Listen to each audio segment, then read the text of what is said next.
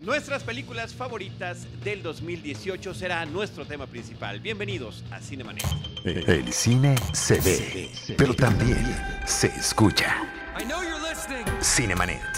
Con Carlos del Río, Enrique Figueroa, María Ramírez, Diana Gómez y Roberto Ortiz. Cine, cine, cine y más cine. Bienvenidos. Cinemanet. Arroba Cinemanet en Twitter, facebook.com diagonal Cinemanet, Cinemanet 1 en Instagram y Cinemanet 1 en YouTube son nuestras redes sociales. Yo soy Carlos del Río, les doy la más cordial bienvenida en este que es el último programa del 2018. Lo hago a nombre de Paulina Villavicencio, productora general de este programa, y de todo el equipo de Cinemanet, pero con una aclaración muy pertinente el día de hoy. Hoy nuestro episodio está bajo la producción de Cine Premier. Eh, yo le quiero agradecer a Iván Ivanovich Morales que esté Wow. en los micrófonos y que haya traído el equipo eh, de grabación, micrófonos y además el equipo editorial de la revista, eh, que ya estaba invitado, pero eh, tuvimos una situación técnica. Urismán está de vacaciones. Enrique Figueroa Noya, a quien le mandamos un saludo muy cariñoso, está enfermito y no pudo estar aquí con nosotros. Eh, quería compartir además sus películas, ya lo, ya lo haremos con él después. Pero gracias, Ivanovich, por el apoyo, de, el apoyo técnico. No, de que al contrario, no me esperaba esa mención. Pensé que iba a ser secreto. Pero. No, no, no, no. Sí, porque si sale mal, ya saben a quién echarle la culpa. a quien crédito merece. Urismán se encargará de la postproducción. Eso sí, si así algo sale mal en la postproducción, fue Urismán, y si algo sale bien también. Así que muchas gracias. y bienvenido. Y de una vez me, me saludo. Me, Por hola, favor, por ¿Cómo favor. están? Este, gracias por la invitación y a hablar de las mejores del año. Que contigo, eh, más que con los demás, me parece que es eh, con quien más antigüedad tenemos. Es posible. Sí, sí, sí, nos, de, de- de los que estamos en la mesa es un hecho y te agradezco que una vez más estés con nosotros. Y qué padre que los demás también ya han estado aquí en otras ocasiones y que podamos repetir. Voy a presentar eh, primero a Penny Oliva Hola, de Cine Premier. hola Charlie. ¿Cómo estás? Muy Bien. gracias. Muy feliz de estar aquí otra vez. Muy feliz de que estés con nosotros. M- Mucha gente de nuestro público que no se cansa de escucharte en Filmsteria, que no se cansa de escucharte en Cine Premier por hablar nada, nada más de los podcasts. Dice, ¿cuándo regresa Penny Oliva? Ay, bueno, Penny estoy, Oliva está hoy aquí con nosotros. Muchas gracias, estoy muy contenta de estar aquí como siempre. Muchas gracias. Muy bien acompañada además. Gracias. Arturo Magaña, Hola a todos. también ¿cómo están? apoyando en la cuestión de la producción. Gracias, Arturo. No, es un placer para mí, Charlie. Qué gusto estar Y, con y- ustedes. y antes de iniciar la grabación, nada más hago la acotación. Yo sí le hacía un, un comentario que es un elogio, no, no era una crítica. Tengo miedo. de que la primera vez que vino un podcast de Cine Premier fue el, eh, con Cine Premier con Cinemanet, fue el que menos habló, el que menos participó, y últimamente ya lo veo eh, desbocado en los micrófonos, o sea, ya los toma, dirige, coordina. Sí, la gente ya me calla usualmente. Ya es como de. Cállese viejo lesbiano, me dicen. Y me sientan por ahí. Muy bien. Es muy feo. Gracias, gracias Arturo. Checoche de, de Cine Premier, ¿cómo estás? Bien, muy bien. Gracias por la invitación. Sergio, muchísimas gracias. Sergey, como te digo yo, Sergey. muchísimas gracias por estar aquí con nosotros. Sí. Y de Filmsteria, el Salón Rojo, no podía faltar. También Oye, tenemos una tradición. Yo, yo estoy enfermo y sí vine, ¿eh? Conste. Muy bien, sí. Y estoy muy feliz de ver que Penny no sabe presentarse tampoco aquí en este podcast. Pensé que era exclusivo de Filmsteria, pero no. En Solo lo, solo lo hace bien en el canal 11. Ah, sí. Uy, sí. ¿Cuántas tomas les, Ahí les? Ay, no, presento. porque Jean-Christophe le dice, por Ah, favor, claro, por favor, di claro. lo que gustes. Ya No, es que al aire salen no mis errores. Sí, tengo muchos errores. Ni modo. Deberían hacer una edición de bloopers, fíjate. Uy, no, pues yo estaría ahí. no, qué, qué pena. Y finalmente, eh, también con muchísimo cariño, Antonio Camarillo. Siempre mencionamos que es nuestro, es miembro del equipo Cinemanet, nada más que falta mucho. Ese, ese miembro que es, ¿cómo era? Un regular que falta mucho, Sí. o un invitado demasiado frecuente. Exactamente, no sabemos cuál, de- siempre se ha manejado entre las dos, desde hace muchos años también con Cinemanet. Así que muchísimas gracias. Gracias a ti, Carlitos. Pues bueno, eh, vamos a platicar de las 10 películas favoritas de cada uno. Eh, somos muchos, eh, trataremos de ser breves, trataremos de ser concisos. Les agradezco a todos que nos sumemos aquí para platicar de esto. Nada más voy a dar eh, lo que siempre se ha comentado en cada uno de estos episodios. El criterio de Cinemanet es películas estrenadas entre enero y diciembre del año en cuestión. Ahorita ya inclusive a la hora de grabar este programa ya fue el 25 de diciembre el último estreno formal de la cartelera eh, comercial en México. Sin embargo, sin embargo, sé que nuestros invitados pues van a festivales, asisten a ciclos de la Cineteca Nacional o tenemos eh, casos muy especiales como el de Antonio Camarillo. Eh, especial. ¿Por qué? Ah, lo platicábamos ahorita fuera del aire, chicos. Eh, eh, la lista que yo preparé el día de hoy, yo le agradezco muchísimo a Carlos del Río y a Cinemenet la invitación, sabiendo, Carlitos, cómo me molesta hacer listas de fin de año. No, la verdad es que es algo que me, que me, este, me cuesta mucho trabajo. Me cuesta mucho trabajo porque creo que es eh, la situación específica en la que debo de reconocer la naturaleza profundamente subjetiva de nuestra actividad, ¿no? Creo, eh, soy el primero en defender que un crítico de cine tiene las herramientas, tiene los recursos para hacer un comentario eh, educado, no una crítica educada, objetiva en la medida de lo posible, que creo que es una objetividad que comienza cuando tu editor, ¿no? Aquí tenemos a Peña, aquí tenemos a Iván, te asigna una película. Oye, Antonio, vas a ver tal cosa. Pues ok, entonces ahí sale un poco del cuadro el gusto del reseñista o del crítico, ¿no? Eh, lo que sucede es que cuando a mí me piden hacer una lista de lo mejor de fin de año, lo primero que tengo que reconocer es que yo no he visto todas las películas que se estrenaron durante el año, ¿no? Y entonces siento que ahí la cuestión de la objetividad se desploma, literalmente. ¿Qué es lo que puedo hacer entonces? Dos cosas. Reconocer eh, la profunda subjetividad de un ejercicio de este tipo, donde no son las mejores películas del año, es lo que a mí más me gustó, que no es lo mismo ni de lejos, ¿no? Pero estas, perdón, desde hace más de 10 años es la idea Sí, sí, de, este, de estos episodios especiales. Es una celebración de los gustos personales de cada uno. Claro. Por eso es que estamos tantos aquí en la mesa con nuestra diversidad de gustos. Claro, y lo segundo, que es consecuencia de lo primero, es que mi lista se limita al cine de horror, ciencia ficción y fantasía, que no, no es lo único que veo, pero sí es lo que busco una y otra vez, ¿no? Entonces ahí es donde mi lista se, se- se- pues tiene cierta particularidad. ¿no? Va a estar Mary Poppins en el número uno. Spoiler. no, no creo que esté Mary Poppins. Imagínate que sí. Sí, y, y, este, entonces es una, es una lista exclusivamente sobre cine de género, particularmente horror, ciencia ficción y fantasía. Muy bien. Este, a ver cómo lo hacemos con esto, porque no son 10 lugares, son 13, para ir de acuerdo con Pues, eso. te vamos- Pues lee te solo los vamos- 10. te- sí. Y no, es que la tercera cuestión es que no tienen, está en orden alfabético. No, no asigno, porque es una cuestión de subjetividad. No, Muy bien. no, no les puedo decir cuál es mejor o cuál no, eso depende de ustedes, de los escuchas, ¿no? De Así uno. es. Pero vamos a iniciar. Dar- dadas esos comentarios, digo, haré otro. Nuevamente me referiré a Arturo, ¿no? Independientemente de que, por ejemplo, Alejandro ¿qué Alemán contra mí? Rojo, Alejandro Alemán del Salón Rojo hace como 10 listas. Las de festivales, las mexicanas, las que se estrenaron, las que se van a estrenar, las que voy a ver, ¿no? Entonces. Las eh, que están compuestas nada más por Roma. Ah, sí, sí, es cierto. claro. Luego le cambias el nombre a los directores. Oye, luego le cambia el nombre. o Arturo, que ayer puso un, un- en cine puso un, ayer o antier, un tuit eh, muy interesante. Decía, ¿cuál es tu película mexicana favorita? Y muchísimos contestamos con entusiasmo y alegría, una película. Tal vez dos. Él puso como 12. No, Sí, también, o también eh, cuando, no sé si vayas a ponerla en este top, que puso una película restaurada que es de hace Sí, como 30 sí, años. Sí, sí, sí. Sí, aquí no, aquí no, no en- es que, bueno, aquí podría decirla, pero en el sitio no la puse porque necesito contexto para decir por qué la claro, puse. claro, claro. Sí, bueno, sí, ahí sí. vamos ahorita. Vamos a, no, di, di, Penny, por favor. no, sí, nada más. Y Checo nos, nos restringió el contexto, ya no nos deja explicar mucho.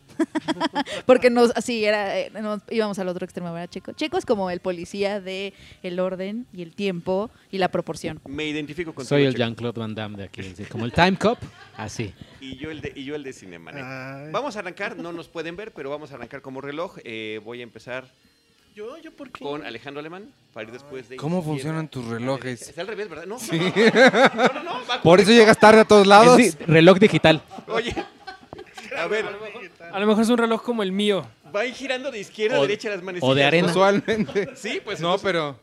Ah, claro, es que tú. sí, Ah, claro, claro. claro. Ya te. Claro. Sí. Ya, ok. Iván, si va a hacer una broma, piensa bien antes cómo están los relojes. Sí, él, es el, el 12, o sea, el, sí, ya. Alejandro Bueno, dinos del 10 al 6. Ah, ¿sí de seguido? Pura men- sí, me- es pura mención. Ay, qué Nada más un breve recordatorio que la gente se va a reír cuando diga esto. Péguense lo más que puedan a la boca Muy bien. para que pues la gente lo escuche bien. el El, micrófono, por ¿Me favor. escuchan bien ahí? Muy bien. Número 10, Spider-Man Into the Spider-Verse.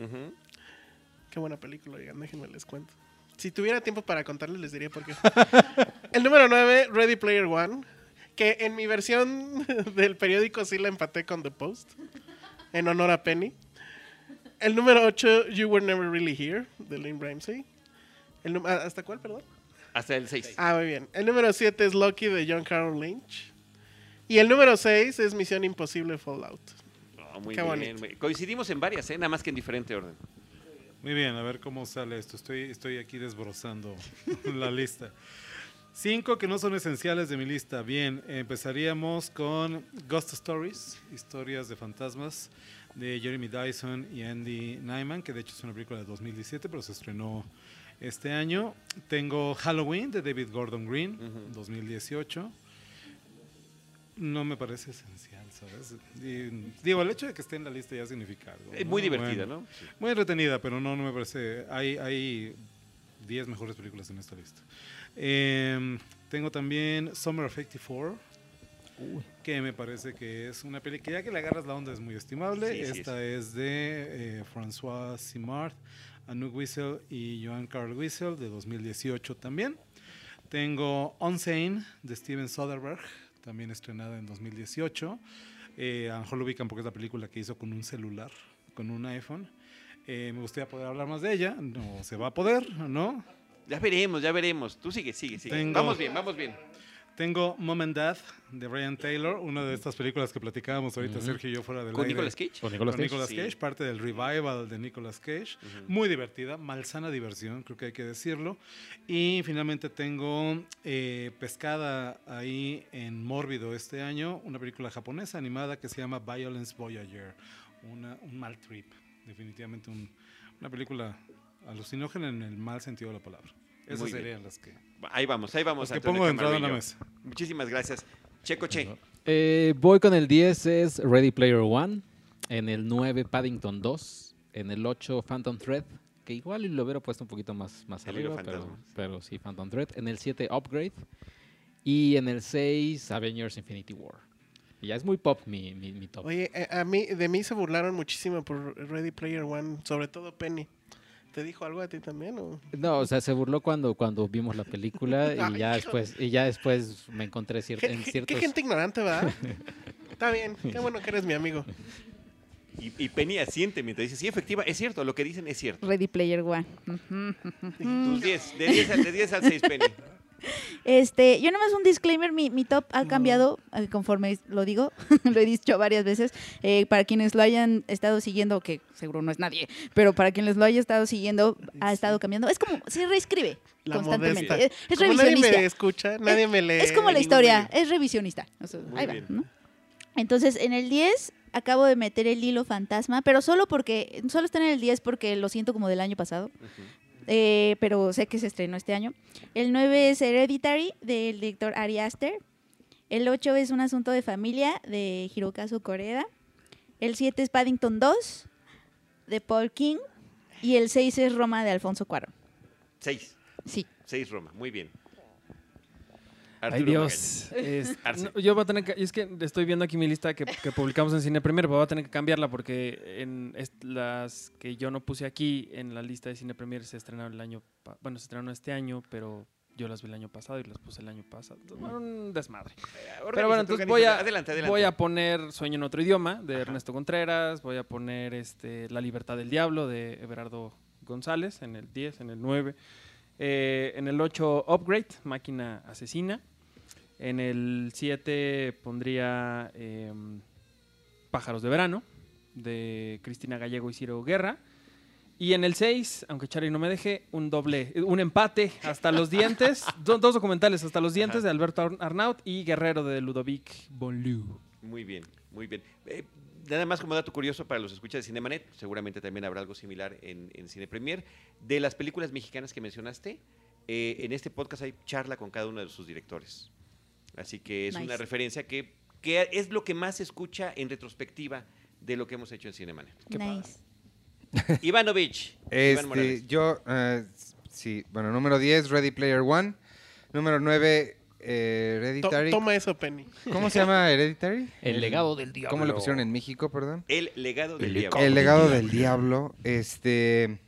Número 8, tampoco sé cómo lo pusieron en México. Juliet Naked. Tú sabes. Ay, sí, este, amor de vinilo. Amor de vinilo. Híjole. Qué bien sabes. Amor de Este, vinilo. En el número 7, First Man, el primer hombre en la luna. Ujú. Y en el número 6, Annihilation. Ok, ya. la, de- la de- que se estrenó en La de Netflix, Alex, Netflix, Alex de- Garland. Ujú. Muy bien. Este, voy yo del 10 al 6. Eh, un lugar en silencio, A Quiet Place. Upgrade, Máquina Asesina en el 9. 8, Paddington 2.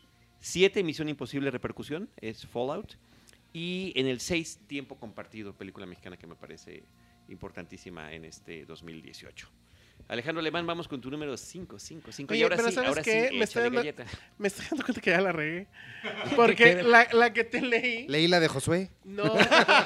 la- sí, seguro, con Ready Player One. Isle of Dogs, La- Isle of Dogs, Isle of Coco, Dogs, Isle La, of Coco. Dogs. la que leí traía. O sea, bueno, no la he leído porque era de los primeros lugares. Una que no se estrenó. Eso hace, espérame, que se recorra. es tu culpa por tus reglas tontas. Entonces hace que se Dijimos recorran. que las vamos a romper. Eso hace que se Las reglas son recorran. para romperse. Y el número 10 entonces entra... empates. En el número 10 entra tiempo compartido. Todo lo demás que ya les dije. Y entonces en el 5 Tu micrófono, tu quedaría micrófono. Misión Imposible. Ok. En el 4 No, no, queda... no, no, no, no, no. Ahí sí. Ahora Ay, sí. Ya, ¿Y por- ya. y por échale, qué? Ay, Misión vaya, ya Imposible. ¿Por qué? podemos decir por qué. Misión Imposible, sí. Pues porque Tom Cruise va a morir por nosotros en el, en el set. filmando. Es el Vamos, Jesucristo sí. de cine. es como Jesucristo del cine es eh, el último ente análogo que existe en, en- en el cine y bueno pues esa necesidad de quererlo hacer todo él de no este, usar dobles etcétera a mí me parece que es encomiable es como un Buster Keaton este, de esta época y y pues de eso se trata el cine o sea creo que él lo entiende muy bien y de eso se trata además ser una estrella o sea sí cuesta trabajo no nada más es sonreír padre y enamorar a la cámara es hacer justo esto Que, que sí lo hace bien también eso y Sí. lo ha hecho muy bien desde el de principio. hecho no creo que sea un buen actor pero es una gran estrella Es eso un es, tiene un carisma increíble. Si alguien tiene en su lista, en cualquier número, Fallout, puede, por supuesto, sumar algún comentario para, para nutrir. ¿Tú la tienes, no, Charles? No. Yo la tengo. Sí, muy tengo. bien. Sí, Entonces, me encanta. súmate No, bueno, también al la praise. tengo. el, el- el tema es que es increíble que además esta, serie de películas está basada en un programa televisivo de los años 60 y que siga conservando los mismos elementos, los mismos elementos, desde la música de Lalo Schifrin, desde eh, la secuencia de créditos que te adelanta algunos elementos e imágenes de lo que va a pasar, pero que no puedes terminar de armar el rompecabezas. La serie lo hacía muy bien y lo hacía semanalmente. Y el trabajo en equipo. Y bueno, claro, alguien que lo tenga que liderar, el mensaje que se va a autodestruir y cómo este, esta misma idea tan, tan elemental creció de tal manera que en el cine se vuelve un espectáculo eh, glorioso. Recordemos que Misión Imposible surge a partir del éxito que tuvo cinematográficamente James Bond y que ahora es el que le está diciendo a James Bond cómo se hacen las cosas en el término de películas de acción y aventura. O sea, ¿y la pondrían, o sea, sería como su favorita de la franquicia? no para mí yo creo que es la anterior La, la- Este- eh, Rogue Nation. Sí. Sí, que ahí este, yo comentaba que hay una entrevista con, con el director de Chris Maguire en la anterior, donde al final él dice, bueno, pues este hicimos todo esto, que me acuerdo cuál era el gran stunt. Ah, bueno, de ponerlo a él afuera del avión, avión. Que- etcétera. que de- sale al principio de Entonces él decía, pues pobre del idiota que le toque hacer la que sigue. y le tocó a él. Y él era el idiota. Exactamente, él fue ese idiota. Entonces, eh, creo que no se puede superar a sí mismo, pero todo lo que hace lo hace muy bien. Ese asunto de de repente volver la película una película muda, que no haya diálogo y que todo, incluso el audio esté como este deslavado, por decirlo de una forma. Hay muchas referencias a cine clásico, entonces eso es raro en una película de... En un blockbuster, ¿no? En un blockbuster, Y- en una película de acción, etcétera. Y Entonces que, creo la, que y eso que la acción sea real en, en la mayoría de los casos. Sí. Sí. se sustenta en el- la cuestión digital y demás, pero muchas cosas son físicas, como el salto, el salto desde el avión, ¿no? Que además es un plano secuencia Y- hermoso y, y- precioso. A mí me parece mejor esta que la anterior. O sea, yo sí, creo, respondiendo a Checoche, Sí. que esta es la mejor de todas, la que va sumando y que es una franquicia rarísima donde van mejorando las películas conforme avanzan. Es Rarísimo. En, en la otra yo me quedo con este asunto del héroe de acción puro, porque justo al inicio de aquella película que lo único que vemos es a él corriendo y ya es emocionante. No sabemos nada, pero es él, sale corriendo y ya es emocionante. Eso me parece que, que es brillante y no llega a ese nivel acá. Y ya nada más por último, para ver, o sea, bueno, para eh, dejar en claro qué tipo de director es Chris McQuire. Él en Navidad hizo lo que todo hombre decente hace, que es ver una película navideña, Die Hard, claro. Y entonces él la empezó a desmenuzar en tweets y en algún momento dijo, la verdad es que esto me lo volé de aquí, esto me lo volé de acá. Y dijo, soy muy buen ladrón, lo siento. Y sí, es un gran ladrón. Sí. Y yo sí creo que un buen director es justamente primero y antes que otra cosa, un buen ladrón. Pues yo creo que eh, es- funciona en muchos, ah, en, en el arte en general. Sí, en el O arte. sea, vas, vas tomando de los demás. Lo decía, lo decía Pablo Picasso, ¿no? Los buenos copian, los grandes roban. Muy bien. House that Jack built. La casa de, De Jack, Lars von Trier. De Lars von Trier. Eh, Controversial, controversial. Debo, ¿Por qué controversial, Penny? A ver. No, es que creo que no me gustó. Bueno, a mí la verdad no me gustó nada. Bueno, De hecho, creo que es la más mala que ha hecho Lars von Trier en toda su vida. debemos, debemos decir, debemos decir Eso sí es que eh, lo primero que tengo que decir es que a mí no me gusta el cine de, de Lars von Trier, ¿sabes? Tengo una relación muy complicada con sus películas. Eh, tiene por lo menos dos películas en la lista de películas que genuinamente odio y es una lista como de tres. Sí, no, yo no soporto, no soporto Breaking the Waves y no soporto Dancing in the Dark. Es, es, Ay, Breaking es La favorita de. Iván, la favorita de Iván. dos veces ¿En en que estaba a punto de salirme No. de la sala. Yo también no hago salí, eso. Salí, salí molesto. Y a la ¿De Dancer in the Dark? Yo hay Molesto. dos, Pero Break the Waves, cosas, ¿sí te gusta? Hay dos cosas que no soporto en el cine o en la vida. Hay dos cosas que no soporto en la vida. Una es Björk y la otra es y la otra es y yo sé que tú usas esto y hoy lo usaste dos veces conmigo cuando dicen peli. Son las dos cosas que no soporto. Y, y- y si oigo a Björk diciendo peli algún día, O si te dicen, vamos a ver la Explota- peli de Björk. explota la Ándale. cabeza como en Scanners. Bueno, el punto, el punto es Qué que horror. no me gusta el cine de Lars von Trier. Eh, me he reconciliado un poco con él a lo largo de los años. Eh, por ejemplo, Anticristo es una película que me parece que es muy poderosa. No la soporto, de veras. Es una película que me es muy difícil de ver. Creo que hay más horror en esa película que en muchas de las que están en esta lista. Y sin embargo, este, pues reconozco su poder. Y reconozco su poder, ¿no? Este, me pasa menor- melancolía, al final me parece fantástico, pero la película es complicada, ¿no? Etcétera. El punto es que esta, esta peli es de las películas que me gustan de Von Trier. Y me gusta sobre todo por la mala leche. Y me gusta por el ánimo provocador de este enfant terrible que sigue siendo Lars von Trier de alguna manera. Este, la manera en que es no, no puedo decir una bofetada con guante blanco, es un escupitajo a la cara de sus críticos y detractores cuando dice, ah, sí, pues me dicen nazi, pues aquí está mi nazismo, me dicen misógino, aquí está mi misoginia, ¿no? Y en una película que me parece que es muy poderosa, donde eh, Dillon, Matt Dillon se roba la película, me parece fantástico, y que tiene un plano, y esto puede ser un spoiler, evidentemente si no lo han visto, que tiene un plano, los que lo hayan visto lo recordarán, la imagen del niño en el refrigerador, que creo que hay más horror en ese plano que en cualquier película que haya visto en Mórbido este año. Entonces, sin ser una película de horror, porque no es una película de género, porque es cine de autor, porque es un cine, bueno, más autoral, es un cine más, más de art house, ¿no? Eh, definitivamente es de lo más poderoso, de lo más potente y de lo más genuinamente provocador que viene el año. Podrían decir que es una película autocomplaciente por ese momento de que pronto vemos el montaje de películas anteriores de Lars Ah, von sí. Trier, No, ¿no? pero es que su cine es así. Pero mira, pues, te diría que no me parece más autocomplaciente que la escena de los astronautas en Roma, ¿no? Entonces, Ah, eh, eh, ahí también, ahí también, ahí coincido contigo. muy bien.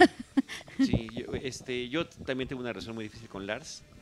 Y eh, su protagonismo y su forma de ser, que hasta en el póster de la película, la forma en la que está el, el logotipo de, de, de House that Jack Built, que está formando una casa, y abajo la base, el sustento, el soporte, es Lars von Trier, ¿no? O sea, no puedo con eso. Pero sí, es una película muy impactante. Lo, lo que, lo que, perdón. Es una, rela- es una relación que él quiere que tengas con Sí, él. sí, Así sí, es como él logra la quiere. Ajá. Claro, me parece, me parece, yo no, yo no puedo más que respetar eso, ¿sabes?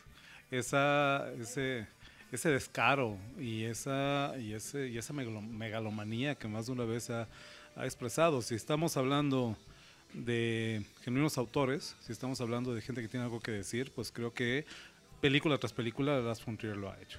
Y creo que es el, el único, quizás el más vocal autor cinematográfico que realmente sí va en contra de absolutamente todo más que estar de acuerdo con él.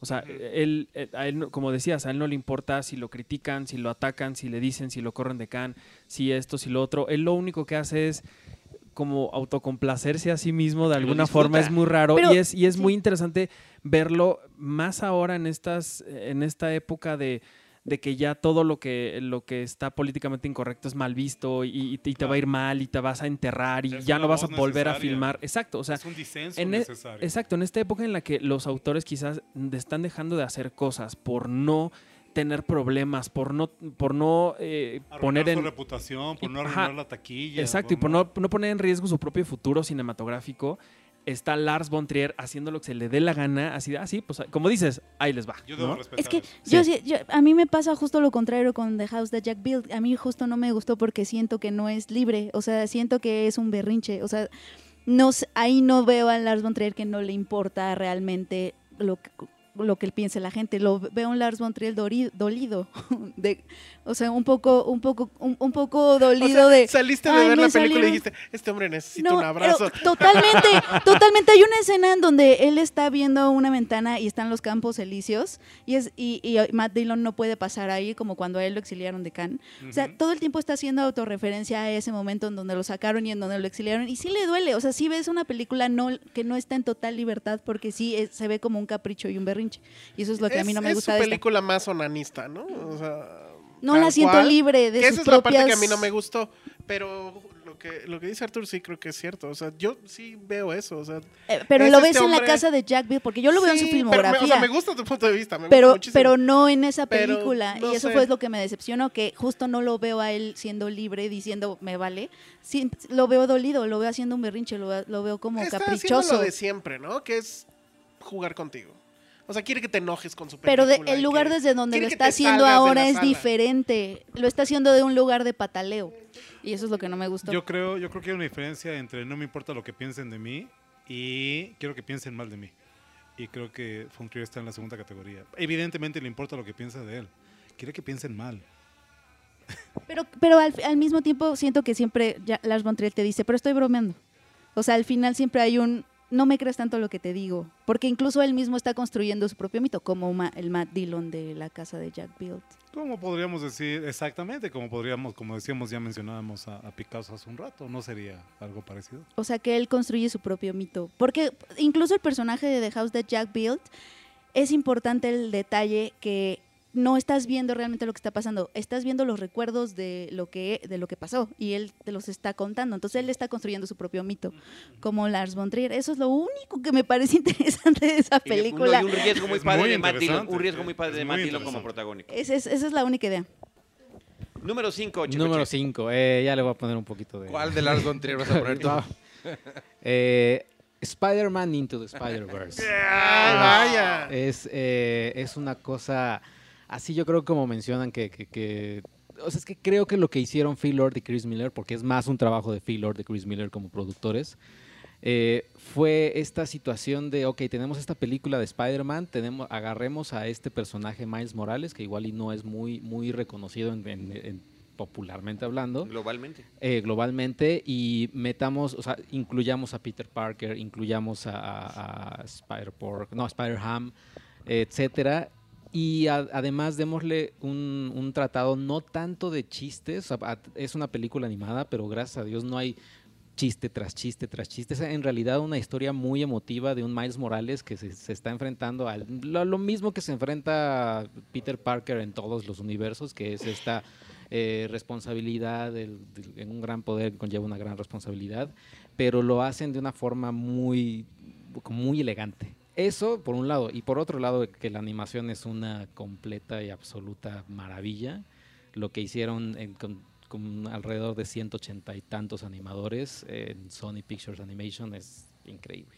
O sea, y el, y el, el final, bueno, la batalla final que tienen entre todos los Spider-Mans contra los, el, el- el villano, uf, no, o sea, simplemente es una película que te vuela la cabeza. Nadie más la tiene. Yo la, yo la tiene... Yo no lo he visto. Es que yo no la he chavos. visto. Ah, muchachos. No, es que sí, creo que estamos en ¿En terrenos lista- de. en qué número la tienes? Eh, Ya la depende de la lista, pero era la 9 o la 10 Ok. según. Es que es multiverso. entonces- Claro, sí, sí, Claro, sí. exacto. Ajá, en otro universo es la 1. No, pero yo sí creo que estamos en un caso de mayor de, de- en cuanto al género de superhéroes. Yo sí creo que estamos en terrenos de no había pasado algo tan interesante desde Nolan.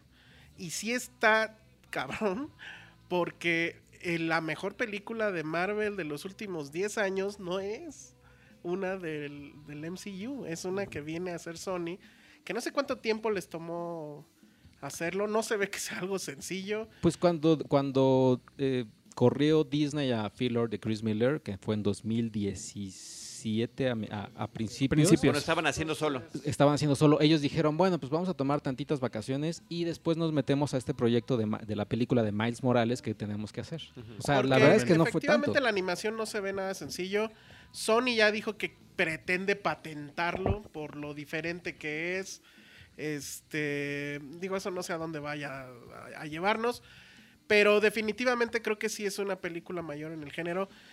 Eh, mm, Habíamos esperado que Marvel hiciera algo de ese calibre durante mucho tiempo y la verdad es que bueno, ya creo que ya lo consiguieron y me sigue pareciendo muy interesante que sea fuera de el, el imperio en sí, o sea, fuera de Marvel o de Disney. A mí no se me va a olvidar la cara de, de Alejandro cuando Ah. acabó la película, porque su rostro nos eh, representaba a todos. No se le esperaba. No, se le, no lo, o sea, no supo ni qué le pegó. Sí, tal cual. No supo ni qué le pegó. Y me parece que esa experiencia en la sala cinematográfica es maravillosa. Con uno de los héroes emblemáticos, yo la tengo en el número uno, spoiler, es mi película número uno del año por su manufactura, por su belleza, por su animación. El cameo de Stan Lee. El cameo de Stan Lee es de los más sentidos, aunque siguiera vivo, me parece que es de los cameos más emotivos que tiene, porque la historia, además de ser de acción y de tener una, una serie de, de secuencias brillantes, animadas, con distintos estilos, Es emotivo y es cínico también ese cameo. sí, me gusta. multireferencial, con un humor, no es chiste tras chiste, pero cuando, cuando te dan la referencia es genial, ¿no? Porque además este ser que se, se sabe mediático y cada uno va contando su propia historia, con el lenguaje del cómic que explota Sí. en la pantalla, pero además porque está hablando de la diversidad y porque está hablando de la pluralidad. Tenemos un, eh, un, un personaje arácnido mujer, uno más joven, uno más viejo, uno eh, que Miles eh, Morales, que es el principal, ¿no? Que es de ascendencia De ascendencia latina, latina. pero raza negra. Todo este escándalo que hubo con Black Panther, que la representación, todo, todo ese asuntillo, que para mí siempre fue publicidad, creo que aquí se demuestra que lo fue, porque es, esta película es todavía más incluyente que la otra y más Sí. representativa que la otra. Está el personaje, este, bueno, Miles Morales que es latino, pero pues también negro. Está la mujer también como un- en un punto central. Hasta los viejitos con la tía May están Claro, representados. claro, sí. O sea, era para que hicieran el triple de escándalo. Sí. Y no ha sucedido. Sí. Yo esperaría que en los Oscar tomaran esta oportunidad para premiar una película buena, para quedar bien con la comunidad, para hacer, o sea, premiando este Spider-Man se ahorran muchas broncas y ya mandan a Black Panther a donde debe de estar, ¿no? Muy Y bien. la otra, pues sí, un poco en la basura, ¿no? Sí, allá pues Wakanda. Pero acuérdate Y- que Disney está empeñado en que los no- al menos que los nominen a mejor película. Sí, claro. No, yo creo que eso igual va a pasar, pero ya de ahí no pase y mejor que premien a, a esta otra.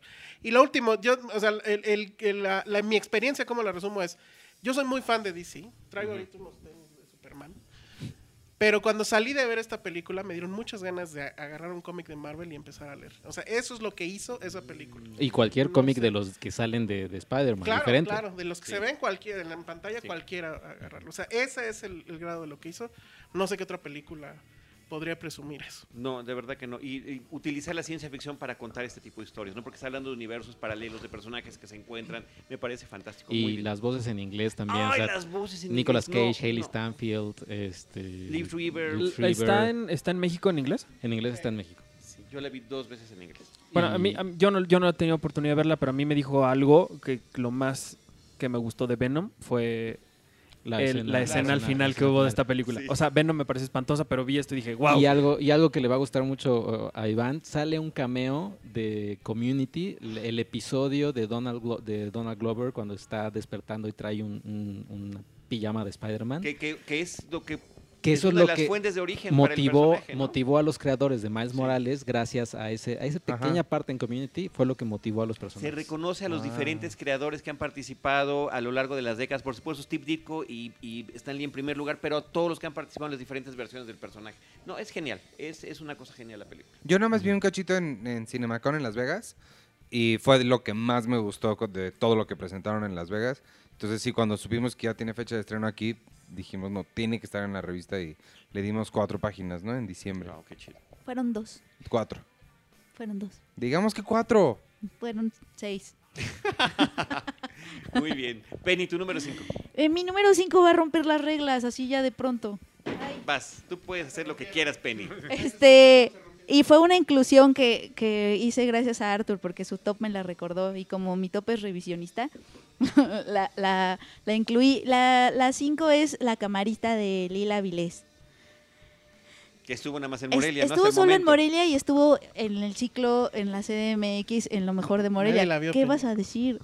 Bueno, pero, pero ahí viene. grillos. Pero ahí viene, ahí viene. Entonces es una gran oportunidad Es una- para es que sepan de ella. futuro. Pero entonces, por ejemplo, el año que entra ya no va a estar en tu lista. Pues yo creo que no. Bueno. Y entonces, este, entonces, exacto. ¿Se acuerdan que yo lo dije primero? Bueno. Es, es la ópera prima de esta directora que se llama Lila Vilés, que de hecho ganó en Morelia. Y es la historia de, pues, como su nombre lo indica, una camarista que trabaja en un hotel lujoso de la Ciudad de México. Y prá- prácticamente vemos eh, la vemos deambular por estos pasillos, entretejiéndose con la, con las historias de uno, uno, un, dos que tres huéspedes. Pero es una, es una historia que con poquitos elementos te muestra justo estas desigualdades que, por ejemplo, Roma también trata como de, de demostrar, pero en Roma yo lo siento un poco romantizado y en la camarista justamente se tratan estas desigualdades sin tanta grandilocuencia, sin, sin caer eh, en tanto sentimentalismo. eh, tiene una gran actriz además que se llama Gabriela Cartol y también tiene un personaje secundario que se llama Minitoy, que le agrega además el medio comic relief. Tiene como todo en pequeñas dosis, como si fuera un, un perfumito que tiene como pequeñas dosis de, varias, de varios olores y el, resultado final como que grita. Eso es, eso, es eso es la camarista. Y pues básicamente seguimos a esta mujer que está, que está, que te habla de un lugar en donde no, nadie vive ahí, pero están obligados a relacionarse. Es decir, esta, eh, ella es una persona que da servicio a huéspedes que tampoco viven ahí, y entonces se tejen estas relaciones inusuales. cuando te hospedas ahí necesitas que sentirte como en casa y ella necesita hacerte sentir como en casa, pero son totalmente extraños. Y entonces empieza a ver estas dinámicas también de desigualdad desde esos lugares. Eso me gustó mucho de la película y además lo hace con mucha dignidad, con mucha elegancia, con mucha atención al detalle, eh, con silencios, con pausas. De verdad, de verdad que es una joyita. Pues la esperaremos con entusiasmo. Sí, Sí. se estrenará comercialmente en Sí, se va a 2019. estrenar en, eh, por ahí de marzo, al parecer. Ok. Yo veo, yo veo que Alex Alemán asiente y asiente. ¿Tú la viste? Sí, sí, sí. Este, la vimos en Morelia. Y su personaje favorito fue Mi Minitoy. personaje favorito fue Minitoy. Recuerden a ese nombre cuando la vean el año que entra. Este, en resumen, para mí es este asunto de, de estos personajes que parecen fantasmas, porque los damos por sentado, porque todos cuando hemos ido a un hotel, lo que sea, y que la cama está hecha y demás, pues bueno, fue por este, estas mujeres. Me gusta ver el proceso de cómo operan, porque eh, traen- tienen sus claves y hay ahí muchas cosas que se descubren. Lo único que no me gusta de la película en general es que sí siento que es un poco lenta. Pero justo cuando entra la ecuación Minito, ya todo se vuelve feliz. Sí, es que ella es la solución para justamente este Sí. temor que mucha gente tiene a las películas mexicanas que son como más contemplativas, como de no, no va a pasar nada, este me la voy a pasar. Justo No, pero- Minitoy entra para decirte no, pum. Pero también tiene ahí otra función. O sea, no nada más es el comic No, relief para claro, tener claro. algo divertido. Entonces, este, bien. No- nos bien. amplía el mundo de, de estas personas que viven ahí, que trabajan y que justo son invisibles. De hecho, sí tiene como muchas concordancias con Roma en ese sentido, porque también le da voz a personas invisibles, co- les, le- les quiere dotar de dignidad eh, y justamente también habla de relaciones complicadas, de cariño o de afecto o de lo que sea que suceden en la desigualdad, ¿no? En el caso de la camarista es con los huéspedes. Muy bien. Es- pues es- ahí está la como dijiste hace rato, spoiler, es mi número uno. ¿Es tu número uno? Es mi número uno. Entonces, entonces vas, entonces vas, vas. sí. No, pues igual y ya al final cuando, cuando no, llegue, no, ya porque no, yo ya, ya, eh, como yo ahorita ya mencionamos Spider-Man, un nuevo universo. Dale amor, Artur, dale amor. Sí, vas con todo. a mí, bueno, es que justo voy a romper otra vez tu regla porque mi número uno es un, do- es un empate porque la puse con Verano 1993 y con esta. Básicamente porque ambas me, me gusta mucho cómo, cómo lidian con, o bueno, cómo presentan a sus protagonistas lidiando con la soledad desde sus eh, perspectivas y desde sus batallas íntimas, por decirlo de alguna forma. A mí me parece que, que- que la camarista, que es Gabriela Cartol, la, la- la protagonista, tiene momentos maravillosos y los momentos más maravillosos que tienes cuando está callada y está haciendo la cama, y- pero después hay una escena donde está hablando con su hijo porque lo extraña. Nunca Pero- lo vi. Nunca lo ve, o sea, ella, ella eh, incluso tiene que estar este, relacionándose con otros niños que son parte de, de- de su trabajo, pues Muy por decirlo de alguna forma. Pero ella tiene un bebé que lo está esperando en casa y que la única conexión que tiene con él es hablarle por teléfono y ver si el niño le está, le está poniendo atención cuando ella le dice, te extraño, quiero verte, no sé qué. También hay un momento en el que ella encuentra algunas clases que hay en la madrugada antes de que empiece el trabajo como para prepararse para hacer un examen, creo que es para pasar la prepa, algo así. Y la ves realmente como, eh, eh, por ejemplo, hay una escena donde ella entra y empieza a escuchar lo que, lo que la gente está hablando en esta clase, que son como matemáticas, cosas así y ella se para y se va. Porque siente que, que no, no sabe absolutamente nada de esto, pero después regresa porque el profe le dice, no, mira, aquí todos somos iguales y todos vamos a, a, hacer el examen juntos y si no puedes, pues nos regresamos y vemos cómo le hacemos y ahí el personaje este de Minito y que le ayuda mucho, que al principio sí puede ser como un poco molesto, de que habla muchísimo y está ahí y es- dice y dice y es como chistosa ahí, pero después entiendes el, el, el cómo este tipo de personas te pueden ayudar a no caer en una tristeza y en una soledad absoluta. Aparte en un mundo tan horrible como es un hotel de lujo en el que literalmente están encontradas sin tocarse siquiera los dos puntos más extremos de una sociedad, ¿no? Que es la gente millonaria que puede pedir 55 mil botellitas de jabón nada más porque se le da la gana. Y al otro lado tienes a las personas que tienen que estar ahí sonriéndote cuando tú les estás, las estás humillando y las estás tratando mal porque tú crees que es parte de su trabajo. Entonces a mí me pareció una, una, una ópera prima muy, muy entrañable, eh, realmente con un mensaje muy, muy bonito que habla también de estas, pues estas mujeres que al final lo único que tienen es o salir de casa y, y echarle todas las ganas para que su hijo o sus hijos que están esperándolos en casa salgan adelante o pues todos se van al Muy bien. carajo. pues, la camarista número 5 de Penny y número 1 Número 5. de Sí. Arturo Magaña. Ivanovich, ¿cuál tenemos? Ah, pero en- falta mi número 5. Ah, tu número 5. Ah, sí, perdón, perdón. Discúlpeme. Mi número 5 es Ana y Bruno de Carlos Carrera, una película animada que después de 55 mil años logró estrenarse comercialmente, comercialmente este año. Es la historia de una niña que llega un día a un lugar en el que su papá dice, pues ahorita regreso, eh, el papá se va y ella ve cómo su mamá se empieza a alejar poco a poco de ella. La película, en, en pocas palabras, me parece una forma muy, muy interesante de cómo eh, a través de la animación Carlos Carrera le habla de una forma muy respetuosa y muy madura a un público infantil.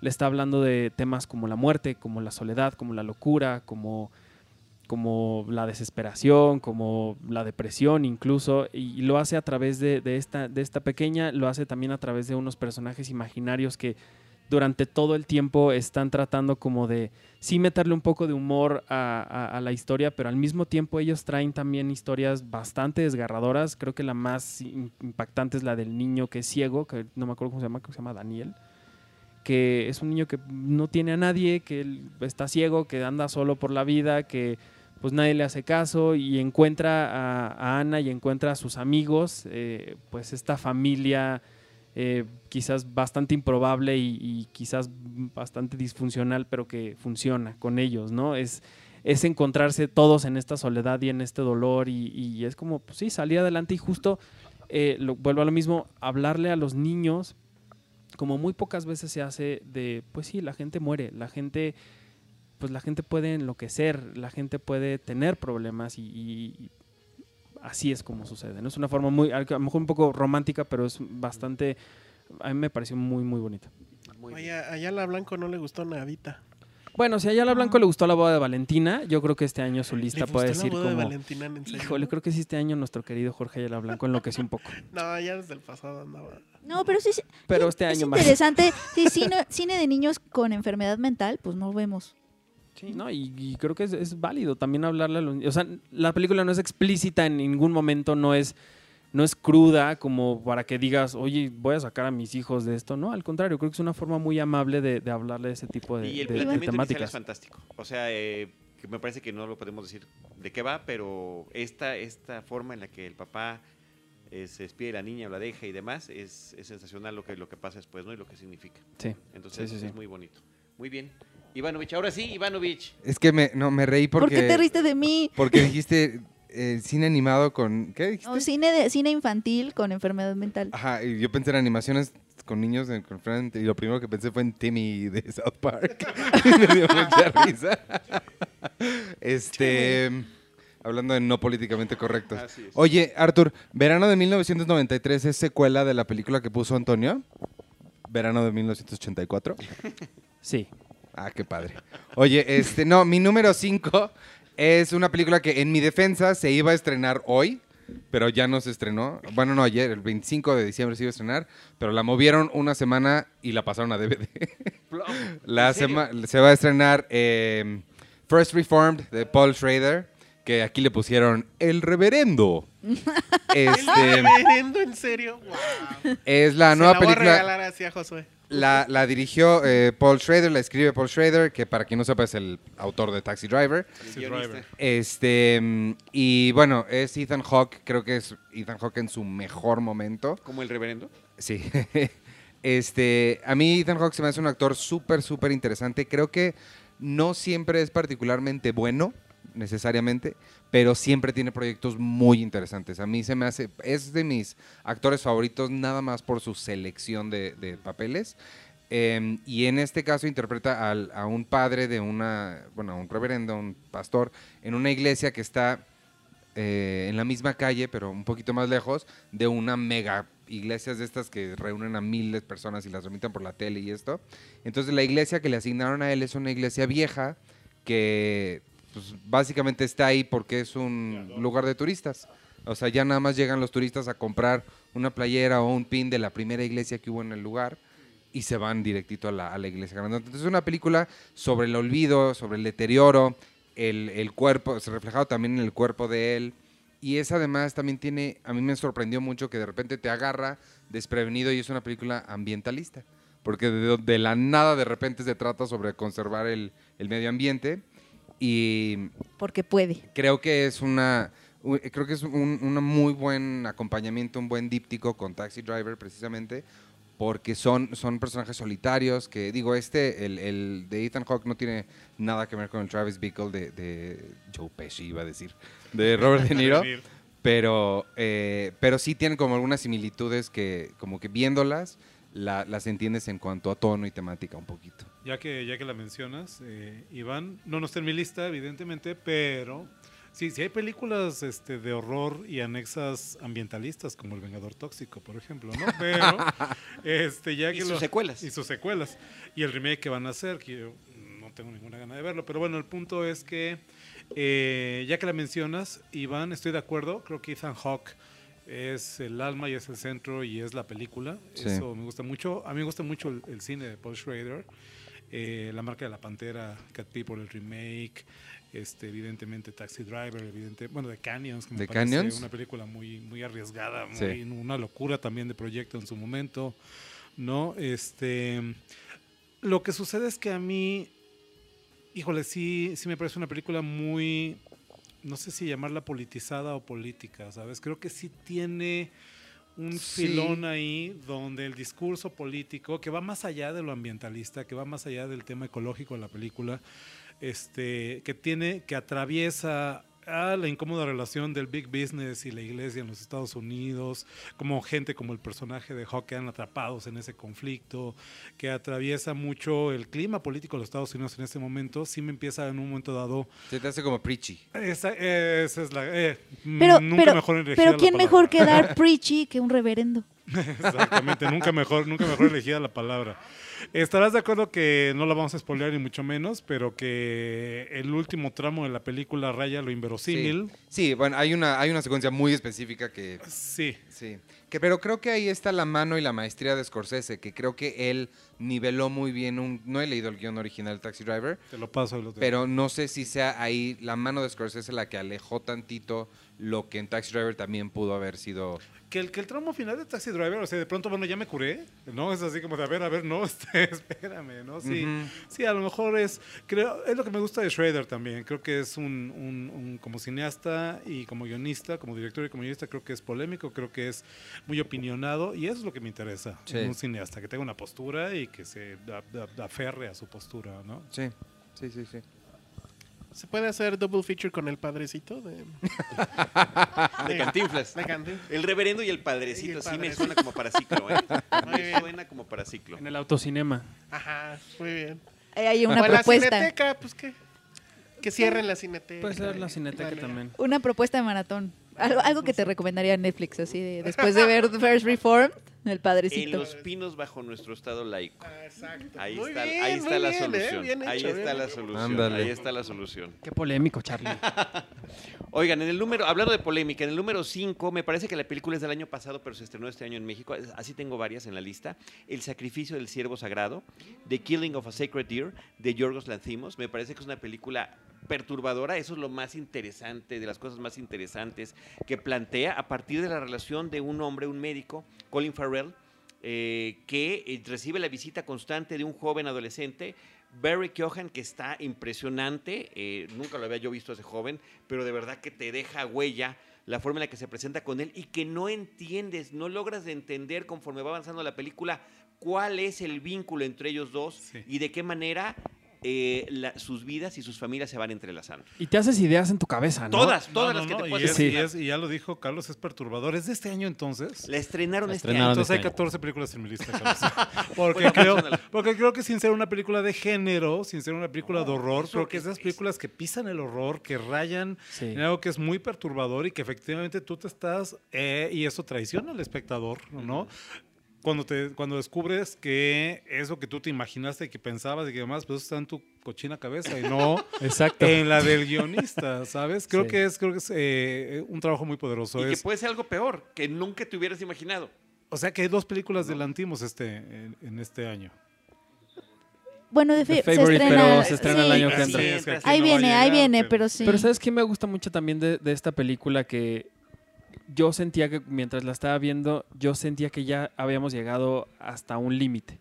Que ya no podía ser a más meterle horrorosa. más locura y más horror a esta película y de repente viene una escena como una cámara que está arriba en un segundo, tercer piso y de repente vas viendo cómo el, el niño algo le sucede en una escalera eh, eléctrica y entonces ahí te mete mucho más al, al- al terror y a la locura. Sí. Y cuando sus- pasa eso, viene otra escena más y, y así hasta el final que realmente sí es una auténtica locura. Es, es- Pero aparte también estás como al borde de la risa, ¿no? Estás como... Nunca como... estuve al borde de la risa. No, Yo- yo- no, a mí nunca, no nunca. me yo sí, yo eso sí, nunca. yo sí. sea nerviosa. No, no, o sea, en la, en la, es, es risa nerviosa, o sea, yo sí estuve al borde de la risa nerviosa toda la película, espantándome de lo que veía, espantándome de que estuviera al borde de la risa y entonces yo me empiezo a castigar a mí misma, pero es como todo un proceso que te hace vivir de eh, contigo y con tus prejuicios y con tus ideas y con lo que tú esperas y Sí. con lo que, sí, no. No deja de sorprenderte hasta el final. la Es un no de espejo. Que quizá también en, tiene en que mi ver... lista del año pasado estaba, pero obviamente no la mencioné aquí por tus reglas. y ahora pues ya No, valió, pero ¿no? por mis reglas entra, porque Pero- se estrenó formalmente este año en México. Pero no, nosotros la vimos antes. En Morelia, No, La- La, vimos en Morelia, en por eso se siente, pero sí se estrenó este año. Deberías ir a. Algún, Este, día, algún día se me hará. A mí me recordó mucho a Haneke. Mucho, mucho, mucho. O sea, sentí que era como que Yargos queriendo hacer eso. Y este, gran cineasta. Y bueno, por lo que veo, no, no he visto The Favorite. No, y The Favorite sí. He escuchado, creo que sí eh, va para todavía más, ¿no? Y que también empuja mucho a sus actores a esta misma, a esta misma, eh, a superar sus propios límites. Vemos a una Nicole Kidman espectacular en, en- en esta película y que, que En- quizás en no la, la, cama. que quizás no la habíamos visto así en mucho No, tiempo, bueno, ¿no? Y, y que en el mismo año, al menos en nuestra cartelera, o con menos de un año de diferencia, la puedes ver en cosas tan horrendas como su participación en Aquaman, como At- la reina Atlana. Exacto. No, no, de veras, si no le dan una nominación al Razzie a ella y a Meryl Streep por Mary Poppins, Es, no mi- sé es mi número uno, Aquaman, spoiler. Ay, Ah, ¿ya Doña ves? Topsy. Doña Topsy se llama Topsy, no la de Meryl Streep. Oye, nos llevamos una hora hablando de nuestros cinco, no sé qué va a pasar. Cuatro, nunca Ay. es cuatro, cuatro. Espérame, número cuatro, estaba listísimo Alejandro Alemán con su película número... Ah, tu internet es muy lento. Ya no me acuerdo. No. Antonio Camarillo Tengo entra al que, quite. tengo que desbloquear el teléfono, esperen. No, aquí, aquí está, aquí está, aquí está. No, ya la tengo. No la tengo. Las buenas maneras, Penny. Eh, Ay, pero no echen spoiler, por favor. Yo la tengo, no, esa Cineteca, y- no se puede decir muchísimo, spoilers. La van a seguir recomendando ahorita, pero Sí. pero sí, nos queremos ver, sorprender, como sí. ustedes se Vámonos sorprendieron. rápido. No, eh. de hecho es importantísimo. Checo hasta se salió para no ir. Yo debería hacer lo mismo porque no yo a quiero Checo se la verla. spoilearon. Es alguien. una fiesta absoluta, es una película que va de...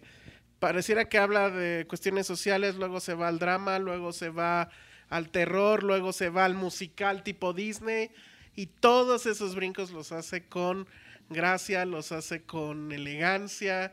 Eh, los directores que son, eh, creo que son, no sé si son pareja o no, pero bueno, son de Brasil. La película es brasileña. Este, la verdad es que demuestran que pueden hacer absolutamente lo que quieran. Y sé muy bien que Penny también la tiene. Sí, de hecho es mi número cuatro, entonces Sí, ya, ya, me, me voy a, me voy a subir este Muy tren. bien, muy Ajá. bien, muy bien. Este, no, la verdad es que justamente es de esas películas a las que tienes que entrar sabiendo nada. Nada, nada, nada. O sea, tratar de no leer, bla, bla. Checo se la spoilearon y sí, sí sufrió. Qué mal. Este, no, sobre todo porque el giro que da, no lo da hasta el final. O sea, es que esa es una cosa que pasa con esta película. el giro más drástico, hay varios giros, pero el giro más drástico lo da cuando cuando normalmente en una película no hay e- ese tipo de giro, porque parece pareciera que es el clímax, ¿no? Y dices, y, y como lo da tan tempranamente, dices, es que de aquí a dónde vamos a ir, porque si eso está pasando ahorita al minuto 20, ¿a, dónde va a ir la película? O sea, ¿hasta dónde vamos? Entonces, eso es, eso es una de las Mucha magias gente de le esta. saca de onda. Este, pues bueno, no había otra forma más Te que saca verla. de onda, pero te agarran los directores luego, luego. O sea, te No, tiran y pero te agarran. mí, o sea, me refiero que sí vi muchos walkouts en, en Cineteca. Donde supuestamente Nadie la gente es... Pero es que le tienen que dar chance. Y es que es como una enredadera. Empieza como una cosa y se empieza a ramificar a, a otros lugares hasta abarcarlo todo. Entonces empieza a ser como, es como una fiesta del cine, una celebración del cine absoluto. También tiene cine de serie B, musical, Oye, Isa, ¿Tú no- todo. viste? Este, ¿sabemos si habrá chance de verla? Estaba, nos escribió alguien que estaba en Alguien Cinepolis nos dijo que estaba en... Cinepolis Click. No, no, no. En un- eh, ¿Cómo se llaman? Denme empresas de internet, no sé. Claro video. La otra. Blim. eh, No, no había Microsoft. otra. en- Amazon Prime, Netflix. No, Napster. en una de esas. Ahorita, Napster. ahorita me acuerdo. ¿Casa? Y sí se puede conseguir sí el era- DVD. O sea, no se va a estrenar formalmente en México. O No, sea, no en creo. pantalla grande no la vamos No, a O poner. sea, se estrenó en Cineteca como estreno Sí, eh, chiquitín. No, estuvo, eh, estuvo en la muestra. ¿era No, la muestra no fue o parte de la? No. muestra, fue estreno normal, Ok. nada más que fue muy chiquito. Sí. Sí, pero yo decía como para los que vivimos como por Total Play. satélite, que no queremos Sí. ir dos horas a la No, Total pero- Play. ah, Total, Total Play Play. se Total Play. supone que tiene también su página con películas y por alguna razón está ahí. Eso No nos sabía. dijeron. ¿Desde cuándo tiene Total Play? No Pero ya sí está a las buenas maneras, habla bien de Total Play. Bueno, Total Play también, esto es un comercial, tiene Mórbido TV, pero En Morbido TV está. En Morbido TV está. Ajá. Oye, por cierto, No, pero Alejandro, sí. ¿sabes en dónde le, spo- le spo- eh, no, le spoilearon a Checo las buenas maneras? ¿En dónde? En tu programa favorito, Mi Cine, Tu Cine. Ah, sí, pero yo no fui. Oye, ¿por qué ves esas cosas? Ah, No, pero nada, era un tweet nada más, pero el spoiler fue tipo, les voy a spoilear sexto sentido, eh, por cu- cuidado. Este, el spoiler era, si quieren ver cómo Bruce Willis actúa de muerto, pueden ver el sexto sentido. Y yo así de, Guau. "Puta, neta. Ya ves, Sí, por eso, por eso es mejor que, que escuchen esta recomendación y se tapen sus oídos para siempre hasta que la vean. No, la terminen de escuchar el episodio y, y después Ah, sí, pueden- y después que hagan eso. sí está disponible en Amazon DVD, Sí. en región 1. Pero... Ok. Pero creo que lo más, lo, lo más maravilloso de esta película es la libertad que tienen estos creadores Es para hacer absolutamente lo que quieran. Y ni siquiera tienen que esperarse de proyecto en proyecto, sino en el mismo proyecto pueden hacer lo que quieran. O sea, es un cosmos de cosas. Si esos cuates hicieran cine de superhéroes, creo que harían una cosa increíble. Sí. Ya, Antonio ya me subí al muy bien, tren. Penny, muchas gracias. También coincidieron con que era entonces su número 4 en ambos casos. bien, esto va a ser rápido porque si no nos va a llevar toda la noche esto y porque eh, como yo estoy rompe y rompe reglas, Y Pues- nosotros queremos romper récords de tiempo, así que no te preocupes. Bueno, eh, no, esto va a ser rápido, este, sobre todo porque también es una eh, adición tardía a mi lista. La vi anoche, literalmente. Dije, "Ah, esto tiene que estar en la lista. Eh, es una película, eh, no sé si solamente distribuida o producida también por Shudder, que es este servicio de streaming de películas de horror específicamente, que se llama The Witch in the Window, de Andy eh, Mitten de, mi- de este año de 2018. Eh, que quede como recomendación, si eventualmente aparece por algún otro lado. Este, pasa un poco, yo creo, con lo, que, con lo de Netflix, con las películas de Shooter, que son como, pues es su contenido y dudo que la vayas a topar eh, por ahí eh, de otra manera. Pero en un año en el que tanto se habló, por ejemplo, de una serie como The Haunting of Hill House, que a mí me paró la aburrida de mi vida y la dejé en el sexto capítulo. Yo en el 1, en el 1. Ay, ¿en serio? Sí. Yo la amé. No manches, No, yo no, no. también. Pero es que yo no Yo soy llegué- experta en terror. Yo llegué, yo llegué al sexto capítulo porque todo el mundo me había hablado, no es que se pone increíble en el sexto capítulo, y lo vi y dije, no, no es cierto. Wow. No es cierto. pues la quiero terminar No es cierto, por bye. disciplina, pero no, no, o sea, Pero, ¿y te gustaba olvidado. Six Feet Under? Me gustaba Six Feet Under, sí. Pero, pero, lo vi, pero la vi muy poco. A mí se me hace, el, o sea, como en el espíritu de Six Feet Under, ahí les va esta. Los, los, eh, los seguidores de este programa saben, lo hemos platicado antes, que lo que pasa es que yo tengo un problema con las series de televisión. A mí no me da el lapso de atención para seguir Bueno, una yo serie, tengo ese ¿no? mismo Ah, bueno, eso le problema a pasa a ella veces, también. sí, a mí también, pero esa sí me gustó. Pero bueno, en una, hablando de historias de fantasmas, esta me parece una historia de fantasmas diferente. Yo sé que el título dice bruja, la tendrían que ver para que sepan a qué me refiero. Es el fantasma de una bruja. ya lo adivino. Penny, pero este, me parece que hace algo diferente con la figura. Me parece eh, que en un año también, y esto daría para un programa, Carlos, en el que la figura de la madre psicótica ha aparecido una y Uh, otra y nota, otra nota. vez en el cine. Esta película que más bien habla de una relación eh, quebrada, no distanciada entre un padre y su hijo preadolescente y la manera en que la aparición de este bicho, la bruja fantasma del título, viene a arreglar, si ustedes quieren las cosas, me parece que es algo que no había visto en un tiempo. Me pareció mucho más emocionalmente satisfactoria que otras muchas películas del género y no del género que han estado como muy de moda en este año. Oh. Muy bien, muy bien. Yo tengo una pregunta muy tonta para ti, Antonio. En este, eh, sé que Iván se va a empezar a reír cuando diga, pero ¿puede existir un fantasma de una bruja? O sea, las brujas no son brujas, no pueden no ser fantasmas. No sé, ¿Qué? no sé si lo estoy explicando bien, pero... Sí, sí, sí, lo te entiendo perfecto porque tengo, tengo un guion que, en el que colaboré con un cuate, con mi cuate Iker Compeán, que desde aquí le mando saludos, eh, que tuvimos que abordar esa cuestión. Pues el punto es que si la bruja tenía poderes, cuando la bruja se muere porque la quemaron o lo que sea, como regresa a seguir espantando a la gente. Como fantasma. Oh. O sea, sí. Oh. La respuesta corta es sí. O sea, dentro de la mitología de las O sea, brujas. sí puede haber fantasmas que tengan poderes de bruja. Pues no es este, no es. eh, el punto es que la bruja es una figura que tiene una relación con lo sobrenatural, con lo, con, ¿no? con Ajá. lo preternatural, no sé. El punto es que yo sí entiendo que una. Bruja también se muere. Que sí, exactamente, no son eternas Sí. y que pues puedes jugar con la figura, no lo sé. Eso es lo bonito del cine de género, que te pone las reglas. Es como el fantasma de un hombre lobo. Es como qué pasa si un vampiro muerde a un hombre lobo, ¿no? Es- Ajá. No, yo te iba a preguntar que qué pasaba si. Que si un vampiro no es una subespecie de zombie. Eh, no, pero la es no. Qué interesante está No, es este, una- esta ¿Se charla. ven como de parientes ser ellos dos? este el podcast, eh, no, de de lo mejor temas del ya año. hemos hablado, ¿eh? Pero de alguna vez, hemos hablado. alguna vez, alguna vez, si mal no, rec- no recuerdo si fue en un programa tuyo, Carlos, o fue en la primera época de Horroris Causa, tuvimos esta discusión de, de la rivalidad, si tú quieres, Sí. entre vampiros y zombies. Eh, a lo mejor en los dos, porque aquí sí lo tocaste. Y también. como- Hicimos- hemos hecho, perdón, varios especiales sobre zombies en el cine y ahí se abordó. Y también hemos hecho especiales de, los vampiros en el cine.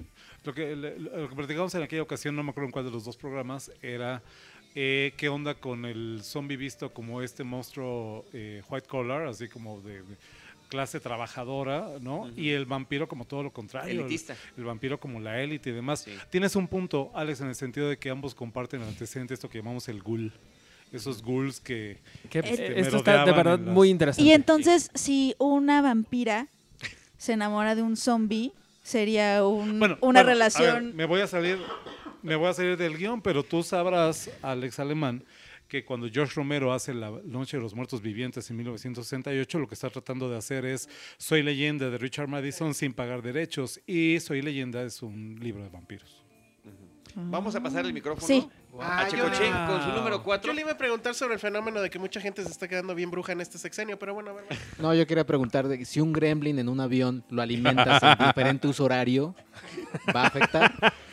Una pregunta muy pertinente porque fue mi película navideña de este año, Exacto. El martes. ¿La 1 o la 2? La 1, la La 1, uno, la la 1, uno. sí, pues es Eh, Las dos película, son navideñas. es película navideña. Bueno, Las las dos pero la primera particularmente. Muy bien. Si un gremlin va en un helicóptero y bueno, ya. Eh, el número 4 es más que nada por eh, cuestiones de lo que hizo la película, que, que Alex ya la, ya la mencionó, Black Panther. No, me la- pero no le estaba mencionando. No le estaba mencionando por- positivo. por algo Cristo, positivo. Cristo no le estaba parado. por nada bueno. Pero creo que es más que nada porque Polémica. eh, ahora sí Disney hizo, bueno, Discusión. eh, Di- Disney lo que hizo fue, yo creo en un plan un poquito, yo viéndome un poquito eh, con cinismo. La quiso hacer para ganar la La quiso hacer para, la quiso hacer, ah, tenemos que darle voz a esta comunidad, puta. Bueno, bueno, va, órale, va. Vamos a hacerlo, vamos a apostarle, igual vamos a perder dinero, como sea, pero ya ni modo. Lo hicieron y qué es lo que pasó con, con Ryan Coogler y con todos ellos. Lograron hacer una película que le encantó a todo mundo, bueno, que tuvo, que recaudó la millonada, que inclusive me imagino los hermanos Rousseau también dijeron, puta, es- esperamos hacer o recaudar el mismo dinero que le hicieron estos güeyes porque sí está cabrón este alcanzarlos. Y Ryan Coogler con toda esta con toda esta digamos personalidad que ya tenía o que ya venía desde Fruitvale Station, desde Creed, eh, logró y con un cast que pues, obviamente pues, el único casi, o sea, los únicos blancos eran Martin Freeman y Andy Serkis. Y un Eh, guion basado en el Rey León. Y un guion basado en el Rey León, básicamente. Bas- eh, Sí, es la misma historia. Eh, que- exacto, Sí, que es sí, Hamlet. sí. Que Shakespeare. Que- Blanco. Es como el nieto de Hamlet.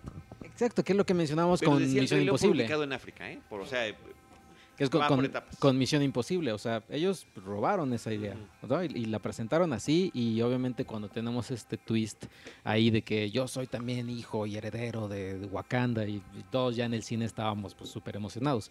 Creo que eso hizo y además le dio a eh, la película de Marvel, creo que el soundtrack más eh, con más personalidad de alguna película que ha hecho Marvel Studios, porque todos los demás son en, en términos de canciones muy genéricos, pero aquí con Kendrick Lamar y todo y que él produjo la- eh, eh, las canciones, pues ahí podemos ver que yo creo que lo vamos a escuchar en la próxima nominación, en los próximos Oscars junto con Lady Gaga. Ahora, en ese terreno también, eh, la de Spider-Man también. Que también lo pelea, hizo. ¿eh? Porque el soundtrack es increíble. Ahora, mi tema con, con Black Panther, aparte que no me parece que sea la gran película, es que creo que es, eh, lo interesante de Black Panther no está en la pantalla. Es todo lo que pasó alrededor. O sea, todo este fenómeno, que yo sí creo que es un asunto de, de mercadotecnia. O sea, sí abrieron la chequera y a ver, vas a decir que está increíble y tú también y tú también y bla, bla, bla. Y funcionó. Les funcionó demasiado bien, creo. Yo no, yo, yo, yo no creo eso. Yo sé que tú no estás diciendo esto, Sergio, pero eh, a mí no, ni- no me gustó tanto Black Panther como para poner en la lista, pero sí no creo que sea una cosa pura mercadotecnia, porque si lo fuera, hubiera pasado lo mismo. Si no, hubiera pasado lo mismo con un viaje en el tiempo. Tenía el mismo discurso, además era una mujer, venían con la misma fuerza, los dos son amigos. Y Se empezó a circular muchísimo la historia de que compartían pasillo en Disney y se echaban porras y veían el espectacular uno del otro. Se estrenaron con un mes de diferencia y un viaje en el tiempo ya la olvidamos por completo y Black Panther sí. Entonces sí creo que hay más que solo un discurso de mercadotecnia. Pasó, pasó con Get Out el año pasado, que no es una, una mala película ni de lejos, creo que es una película estimable, pero que de pronto había nominaciones al Oscar y demás.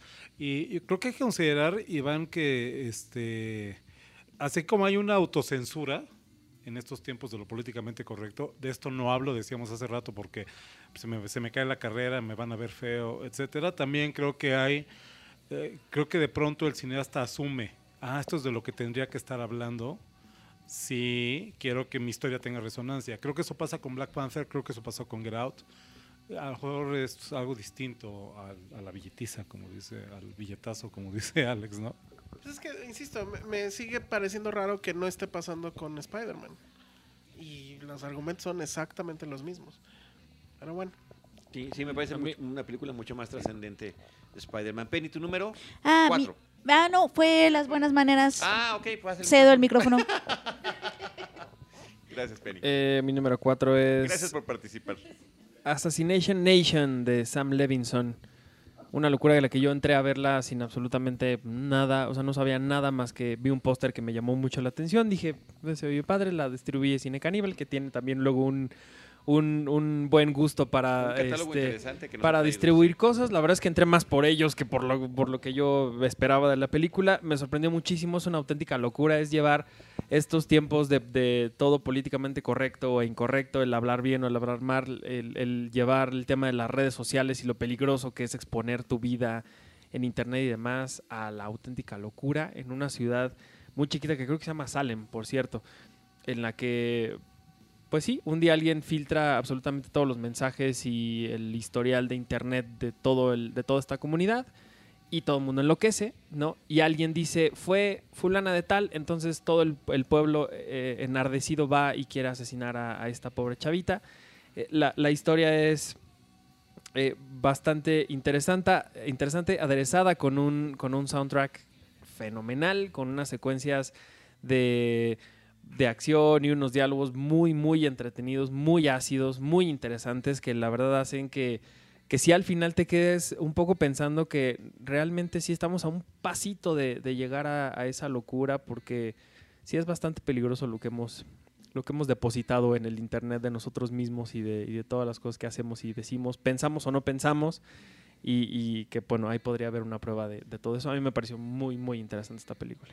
Assassination Nation en tu número 4. Número 4. Muy bien. Ivanovich. Yo me siento cuatro. como en los debates de pre- presidenciales que hubo porque ya estás hablando de una cosa, pero voy a regresar al tema que estamos hablando antes, cuando me toca mi micrófono. Porque nada más quiero aclarar, o sea, sí creo que la mercadotecnia da el discurso, pero creo que la película lo sustenta. O sea, sí, eh, eh, sucedió lo mismo con, con Revenant. Estaban hablando de lo difícil que fue filmar esta película, oh, qué difícil, nos costó trabajo. Y ese fue el discurso que nos vendió la mercadotecnia pero la película sustenta que sigan hablando de ella, porque el mismo trabajo le costó a George Miller hacer Mad Max en el desierto y con el calor y todo eso, pero no tenía el dinero para, estársela hablando de eso. Entonces creo que la mercadotecnia sí nos hizo hablar de Black Panther, todos esos temas, pero la película lo sustenta. Porque también estaba la misma mercadotecnia de- del viaje en el tiempo, pero la película no te aguanta ni cinco minutos porque está aburridísima. Anyway, ya. Este. 4, 4, 4. Cuatro es este, ay, el lugar en silencio, y es apropiado porque, porque ya me debo callar porque ya tomé mucho tiempo. Pero el lugar en el lugar del Un lugar en silencio. Un lugar en silencio. un lugar en silencio, este, me encantó. No, realmente no, no, no, no tengo, creo que ya se ha dicho mucho de esa película. Creo que el, el manejo del, de, pues, del, del espacio negativo, del audio, todo eso me, me gustó mucho, pero sobre todo se me hizo extremadamente divertida. O sea, me, me entretuvo de, de principio a fin. Sí me tuvo en el- al fin de la, en la, mm, al borde del asiento. Y me sorprendió muchísimo John Krasinski, tanto como director como Sí, actor. como actor. No me esperaba eso de él. De Emily Blunt sí me lo esperaba porque ella siempre ha sido muy buena. Es una maravilla. Este, pero eh, me, me entretuvo de principio a fin y creo que eso la hace en mi cuarto lugar. Fue una, fue una película por la que me andaba yo agarrando de la greña con alguien en el foro de Premiere porque a mí me tocó escribir la crítica. Más déjame, antes de que, yo sé, yo sé lo que opina de esa película y yo sí, antes de, antes de que hables, no, ahorita nos va a decir, pero yo quiero hablar favorablemente porque yo también la vi, en, en- la, la tengo en el número 10 de mi lista, la mencioné hace ratito, qué bueno que la tienes en un, en un lugar mucho más privilegiado, me pareció interesantísima, este, Antonio, y me quedé absorto con la película, me mantuvo emocionado a mí y a toda la sala, eh, una sala comercial normal, llena, completamente llena, que dejábamos todos de comer y de consumir y de hacer ruido Wow. de, de la forma en la que la película te había atrapado. Yo no había visto eso nunca. Yo la vi en una sala no te vacía. fueran a comer los monstruos también. Sí, ahora entonces dinos, dinos tu, tu opinión desfavorable de la película. No, no, no, no me parece que sea una mala película. Creo que es una película muy sobrevalorada. Creo que, en primer lugar, no hace nada que no se hubiera hecho antes, lo cual es ahí, ahí, o sea, todo el mundo decía, ah, es que qué, qué, qué, qué, qué propositivo y qué novedoso. Hay un episodio de Buffy que se llama Hush. Hush, por que supuesto. Es increíble. Ese sería, hay un episodio de Historias del lado oscuro en los años 80 que también se llamaba Hush, que es lo mismo este niño que inventa una máquina que se come el sonido y entonces vamos a andarnos calladitos todos durante media hora porque si no nos encuentra y nos come, ¿no? Doctor Who también lo hizo en The Silence. Estaba, este, diablo, se me fue ahorita la película hace un par de años. Ay, del director del remake de Evil Dead, se me fue ahorita. La de los ladrones que se meten Fede a la... Álvarez es este, Fede Álvarez, por supuesto, que se meten a la casa No del respires. viejito este. ¿eh? No respires, no respires, es una Ah, variación sobre el mismo tema que me parece mucho, ma- mucho, mucho más película, porque al final es gimmicky. Al final hay un gimmick en, en No respires, digo, en eh, A Quiet Place. A Quiet Place, que se traiciona, que se delata cuando ves que empiezan a romper las reglas que ellos mismos han puesto. Sí, claro. ¿no? Y cuando ves que se quiebra la lógica de la historia, porque es, a ver, a ver, a ver, a ver, a ver, si la solución, si nos vamos a ir a platicar a la cascada, porque ahí no nos oyen los bichos, ¿por qué carajos no viven junto a la cascada? ¿Sabes? Eh, ay, me parece, me parece Sí. que es, me parece tramposa. Me parece Eso es cierto, pero aún tramposa. así me entretuvo mucho. La, Sí, escena, también. la escena del parto, ahí eh, Emily Blunt da una clase magistral de qué diablos trae adentro de talento actoral, la verdad. O, o bajando las escaleras y el clavo. A mí nunca, se me va a olvidar nunca esa lo olvidé, escena. yo tampoco. De hecho, yo también ha afectado mi vida. Yo diaria. ya ando en pantuflas Yo- para así, todos lados. sí.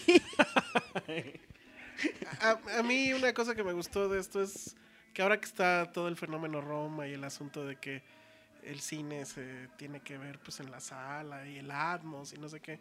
Creo que esta película era la demostración justo de lo contrario, porque en tu caso, Charlie, pues la gente se cayó de milagro. Pero en mi caso, la gente seguía haciendo ruido con las bolsas de los dulces, el crunch de los nachos, bla, bla, bla. O sea, era imposible que la gente se callara el hocico.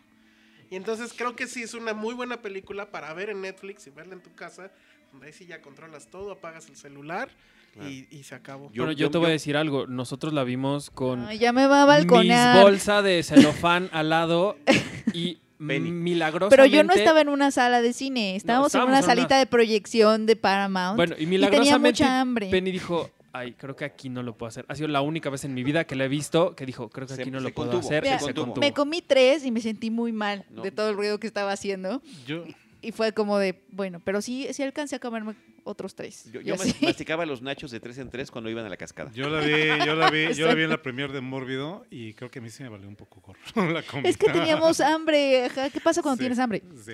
No, bueno, y aparte tiene, ya para terminar con el tema de la peli, otro detalle que es el- la cuestión de la, de la protagonista. La chava que, esto es lo que me peleaba alguien en los comentarios de, de Mórbido, spoiler, que no es spoiler porque son los primeros 10 minutos de la película y está en el tráiler de alguna manera, pero cuando los monstruos se zampan al hermano de esta niña porque estaba de necio con el juguetito que se quería sacar de la tienda y la chava que su trabajo era decirle que no, no lo hace, es difícil tener empatía por un personaje que comete un error tan estúpido. Bueno, no, eh, eh, eh, a mi error es todavía más grave y lo, y lo digo como papá que no sé si después hay gente que escribe los guiones que todavía no lo es. Los niños no van atrás de ti. O sea, y menos en una Sí. circunstancia como la que como la que presenta la película. Exacto, los sí. niños no Sí, van atrás. Eso Sí, yo también lo, noté. Ajá. yo lo veo, yo lo veo un poco también como papá, así de a ver, es que no es no y ya, no, No. te andas con tonterías. No, ¿no? el no es no, pero más que eso, no van atrás. Más, más si hay monstruos. monstruos, sí es cierto. Bueno, Pero aún así también Aún así está en mi tú los, lista, vas aún prote- así está en mi tú los lista. vas protegiendo.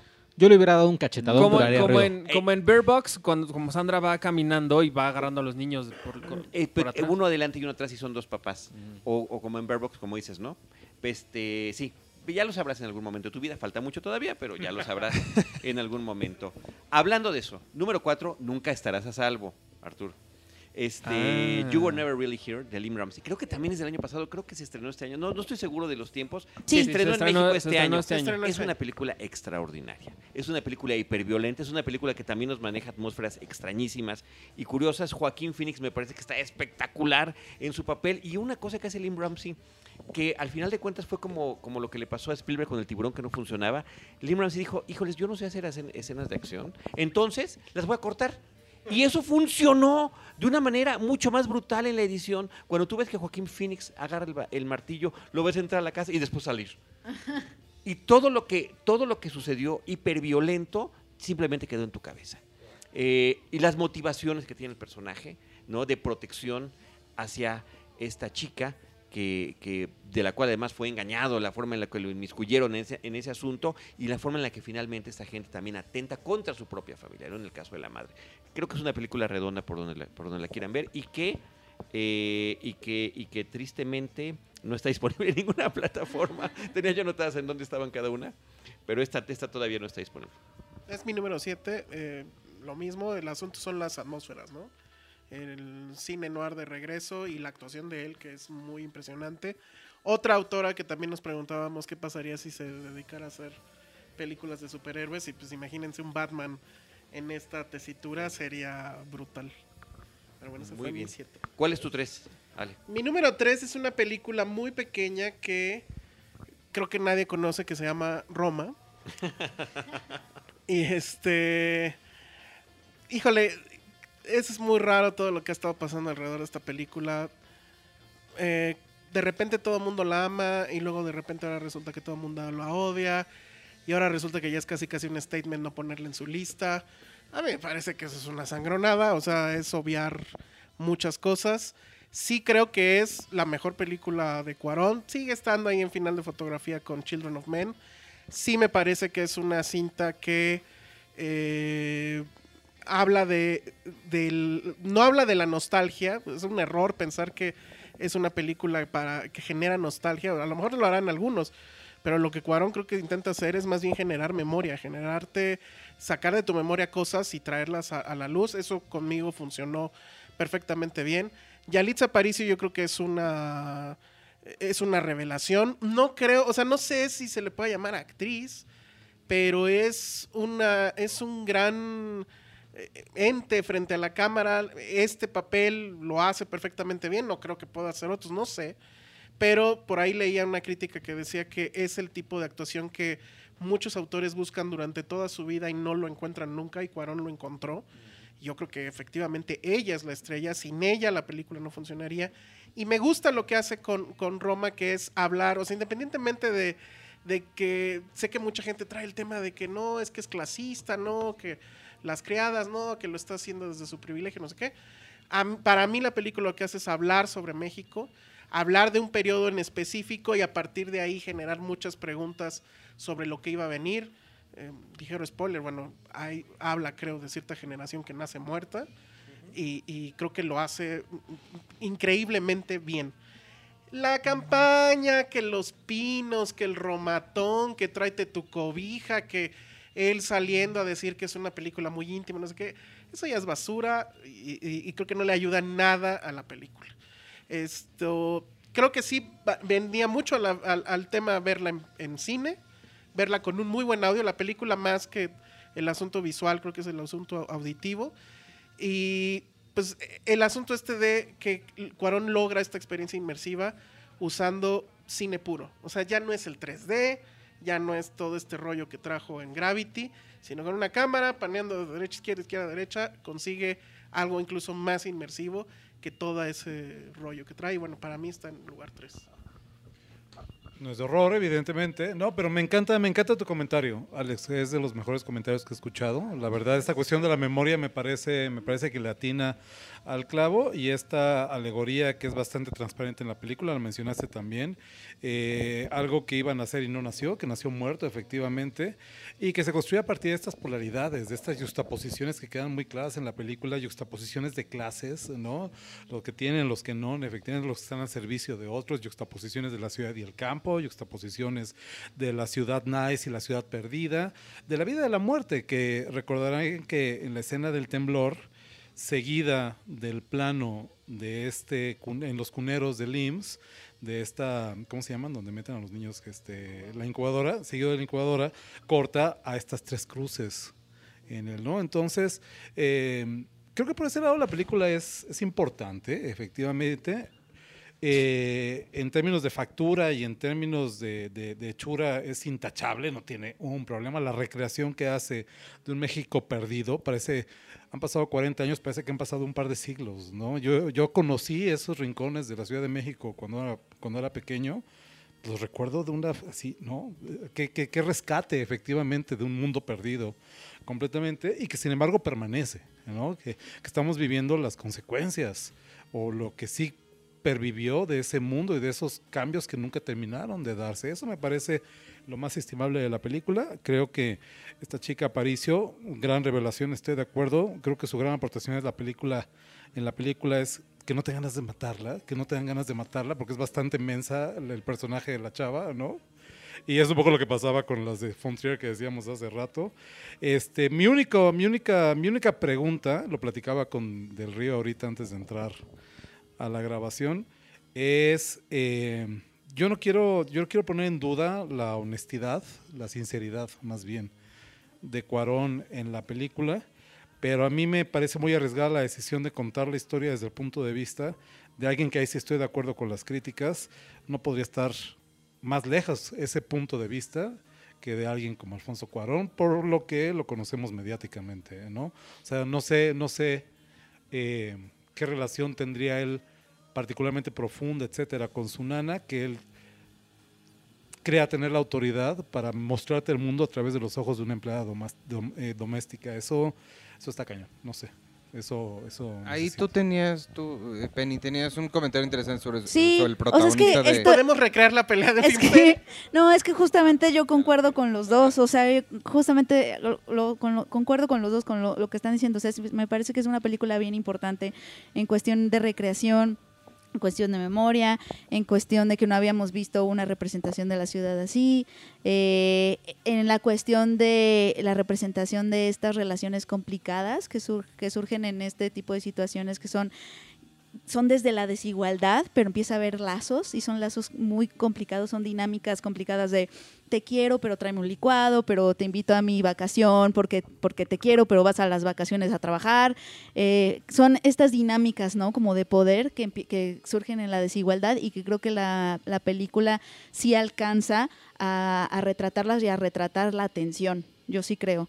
Y sobre todo en, la forma en que platican el personaje de Marina de Tavira y el personaje de Yalitza, ¿no? Este, de pronto son solidarias y de pronto están, se dejan profundamente solas y, es, y siento que Roma justo retrata perfectamente estas relaciones de tensión y la desigualdad en las que todos nos movemos. Es decir, México se mueve entre la solidaridad y la soledad todo el tiempo, todo el tiempo. Y es esa tensión que sí veo reflejada, por ejemplo, en Roma pero también me pasa lo mismo que, Antonio, que tampoco siento a veces que sea una historia que Alfonso de Alfonso Cuarón para que Alfonso Cuarón la contara y ahí empiezan las eh, ahí empieza, la, suspicacia. suspicacia y la, la mm, eh, sí, sospechas sospechas de cosas y, y creo que más bien lo acorta porque la Roma se pone como y no son cosas que yo, no son las cosas que yo hubiera querido que fuera la película, no lo estoy diciendo yo, sino Roma se puso a sí misma ciertas metas, o sea, ciertos parámetros que cumplir.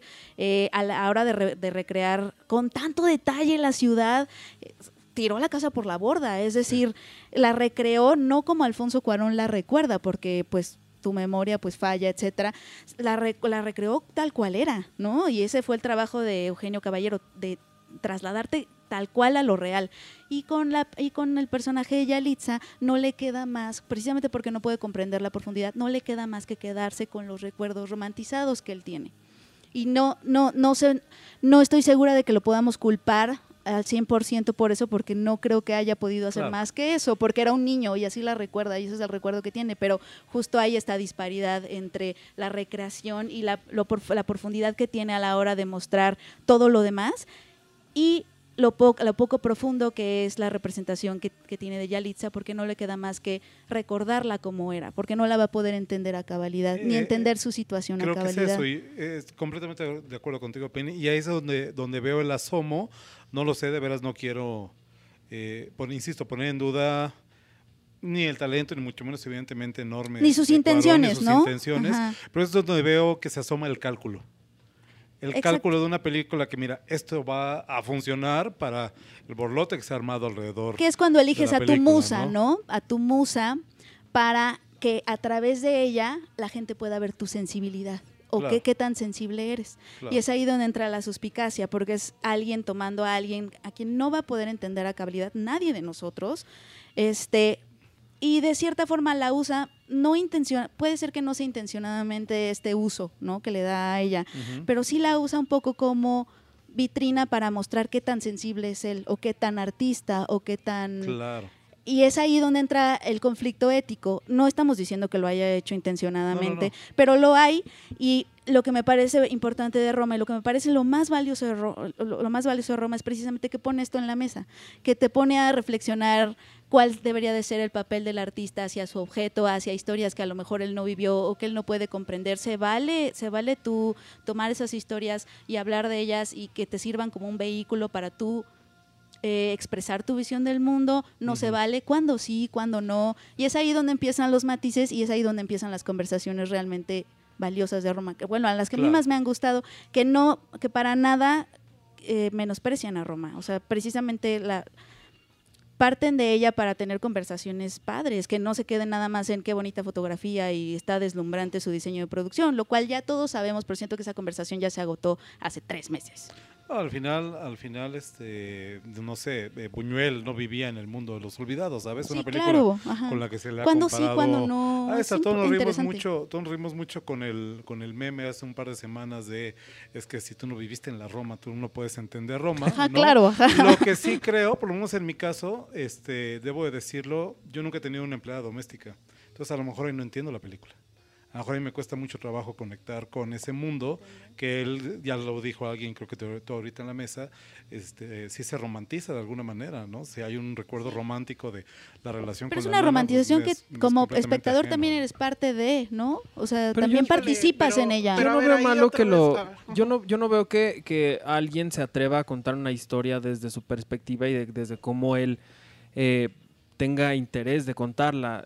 O sea, no es necesario que hayas vivido ahí o hayas tenido una experiencia cercana para, para contar una historia. Si, si tienes las herramientas, si tienes la posibilidad de transmitir el, corazón y la pasión que hay detrás de esta historia que te motivó a llevarla a la pantalla. A mí no me parece, no, no me parece eso mal y tampoco me parece malo que, que, que lo haya hecho Cuarón. A mí me, me, me, me sorprende mucho porque te hablaría de un cineasta que, que tiene una, un corazón gigantesco, una, un, un- un- que es un ser humano maravilloso, intachable, y de repente te encuentras a un hombre que, que no le punto, gusta, que ese no es le el gusta- punto. que no le gusta hablar en su país, que, que- que aquí ha dado entrevistas en inglés, que a mí es donde a mí me hace ruido, pero a la hora de ver la película es cuando digo, wow, sí lo, sí- yo sí siento que lo entiende y siento que está contando no una, sino dos historias, porque Sí. también le está dando a su mamá un, un papel Exacto. muy importante que si bien no está todo el tiempo en la pantalla, sí logra que si al menos tú tienes una historia así, que fue, fue totalmente mi caso, yo conecté muchísimo más con el personaje de Marina de Tavira que con el Yalitza, porque yo viví una historia similar así con mi madre. Entonces yo sentía que lo que Corón estaba haciendo era contar, sí, da- y darle el papel fundamental a Yalitza como, como, la, como la nana y todo, pero también estaba teniendo a su mamá ahí del otro lado que también te estaba contando una historia, que también tenía un detrás, que también tenía un, un- una profundidad y un dolor que también se transmite mucho en la pantalla y que, y que también se vale contar, ¿no? Y, y a mí me pareció una, una forma Yo muy buena de cómo lo hizo. Si hicieran ustedes una película sobre su mamá, ¿no la romantizarían? Por Dios. O sea, a mí me Sí, parece pero que... es que el asunto con Roma es que romantiza dinámicas desiguales. No, No, pero, a ver, un pero momento, es ya- que ahí el tema, creo yo, es que ella es su mamá. O sea, ese es el punto de la película al final. O sea, nosotros no sabemos nada cuando la empezamos a ver. Bueno, si ya se chutaron todas las entrevistas, pues sí. Pero, este, empiezas a ver a, a- a la chacha, pues. Y ya hasta el final de la película te das cuenta, pues, que esa es su mamá. Y ese es creo que el punto. Y, y ese punto además lo viene tratando desde antes. En Y tu mamá también, el chavito, es que es Diego Luna, se acuerda en la carretera de que su nana eh, era de no sé qué pueblo que era el que iban pasando y sale toda ahí una o por ahí disertación. dice, está la voz en off, dice, le llamó mamá hasta que cumplió cuatro o cinco años. No, no sé, no me acuerdo exactamente qué edad, ¿no? Pero que no, no supo que no era su mamá, ¿no? Y- Hasta cierta edad. En Cold War, la película está basada en los papás y dijo, esos están hiperromantizados. Sí, O sea, sí, sí. ahorita sí, hablamos sí. de esa, porque seguro es una lista. Nada Entonces- más una pregunta. ¿Tú, en- tú estás en el número 3? ¿En qué número la tienes? ¿Roma? Sí. En el 6, En creo. el 6. ¿En qué número la tienes? En el 2. Al- Arturo Magaña Arce en el 2. Ivanovich. Yo también la tengo en el 2, Ok. pero no soy remotamente tan elocuente como ustedes, por eso me quedo callado hablando. Este, digo, callado hablando. Me quedo callando, escuchándolos hablar. Este, nada más como comentario de las, algunas de las cosas que dijeron ahorita, este, no voy a sonar tan inteligente como ustedes, desde ahorita lo digo, son nomás comentarios al margen, y es que decías tú que, que era no, eh, o, o alguno de, de ustedes dos, Antonio o Alejandro, dijeron que les recordaba cosas, ¿no? Les recordaba, y que, ah, dijiste un mundo perdido, un mundo que ha desaparecido. A mí, fíjate, lo que más me llamó la atención de la película es lo contrario. No las cosas que ya no están, sino las que siguen igualitas.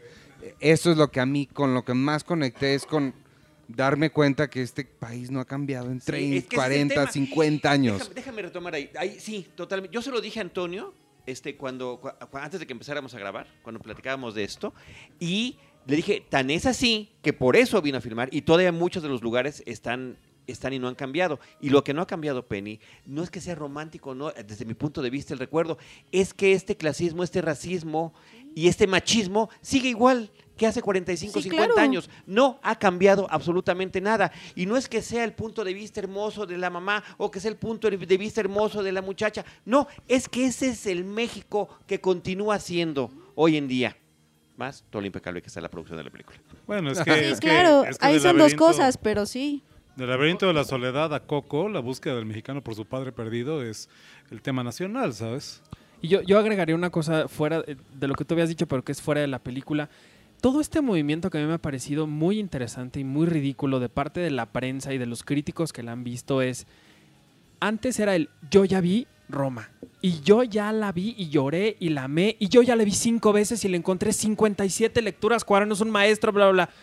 Hoy esas personas están diciendo, ya basta, ya chole, ya qué no flojera, es un lista". soberbio, yo ya la saqué de mi lista, no sé qué, qué le Es pasa es también esta, esta, esta frivolidad de estar diciendo, yo la vi primero que todos, ¿eh? Y yo ya la vi cuatro veces. Y a mí Netflix ya me la ¿No pasó estás 45. hablando de la frivolidad de Checoche que no la puso Que no en la su puso en su lista. Está en mi, creo que en el 18.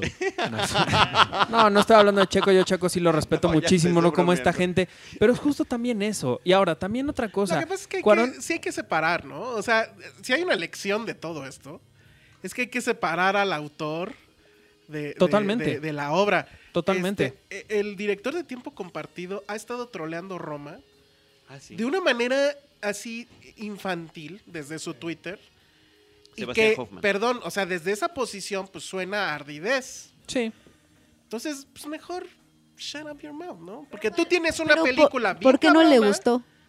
Ah, pues, lo- o sea, saca todo lo que es racista, que todo mundo dice. O sea, cualquier crítico que, que eh, la ataca, él dice, ah, mira, aquí alguien está diciendo la verdad. Y todo porque Brody del New York, New Yorker o del New York Times, no me acuerdo, de, los pocos críticos internacionales que él medio la paleó.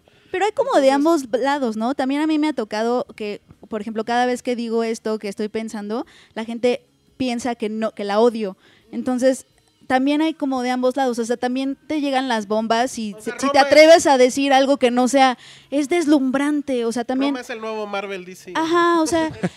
O sea, es- pero está padre platicarla desde varios frentes, ¿no? Sí, O sea, Pero, también, pero- también ahí te- viene si justo te gusta esto. está muy bien, Sí, o sea. Pero también ahí viene justo esto que a mí de verdad cada vez que me pasa con esta película y con todas, de gente que yo veo saliendo de la sala de cine diciendo, qué increíble, no sé qué, y después se junta con otras personas o después lee otras cosas y su opinión es completamente distinta. Digo, se vale que después de, un- de ver una película la analices y pienses y digas, ah, no, creo que ya, ya viéndolo con la cabeza fría, puede que, ¿no? Y empiezas a, Sí. a- a modificar un poquito tu opinión. Y, pero tampoco nunca es tu, tu opinión eh, la, la más razón, razón- ra- con mayor raciocinio Cuando saliendo de la película. No, claro Sí que la no. tienes que masticar. Pero Sí. a mí me da Pero yo sé que muchísima estás risa. hablando del gremio. Yo Sí, sé que estás estoy hablando totalmente del gremio. Y, y esa, como dice la nana, es otra historia. Es otra historia. Y otra cosa rapidísima.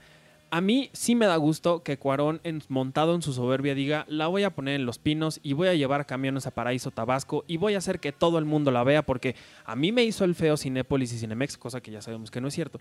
Pero me da mucho gusto que este hombre en su soberbia diga, quiero que todo el mundo vea mi película y que todo el mundo se dé la oportunidad de ver una película mexicana como esta, ¿no?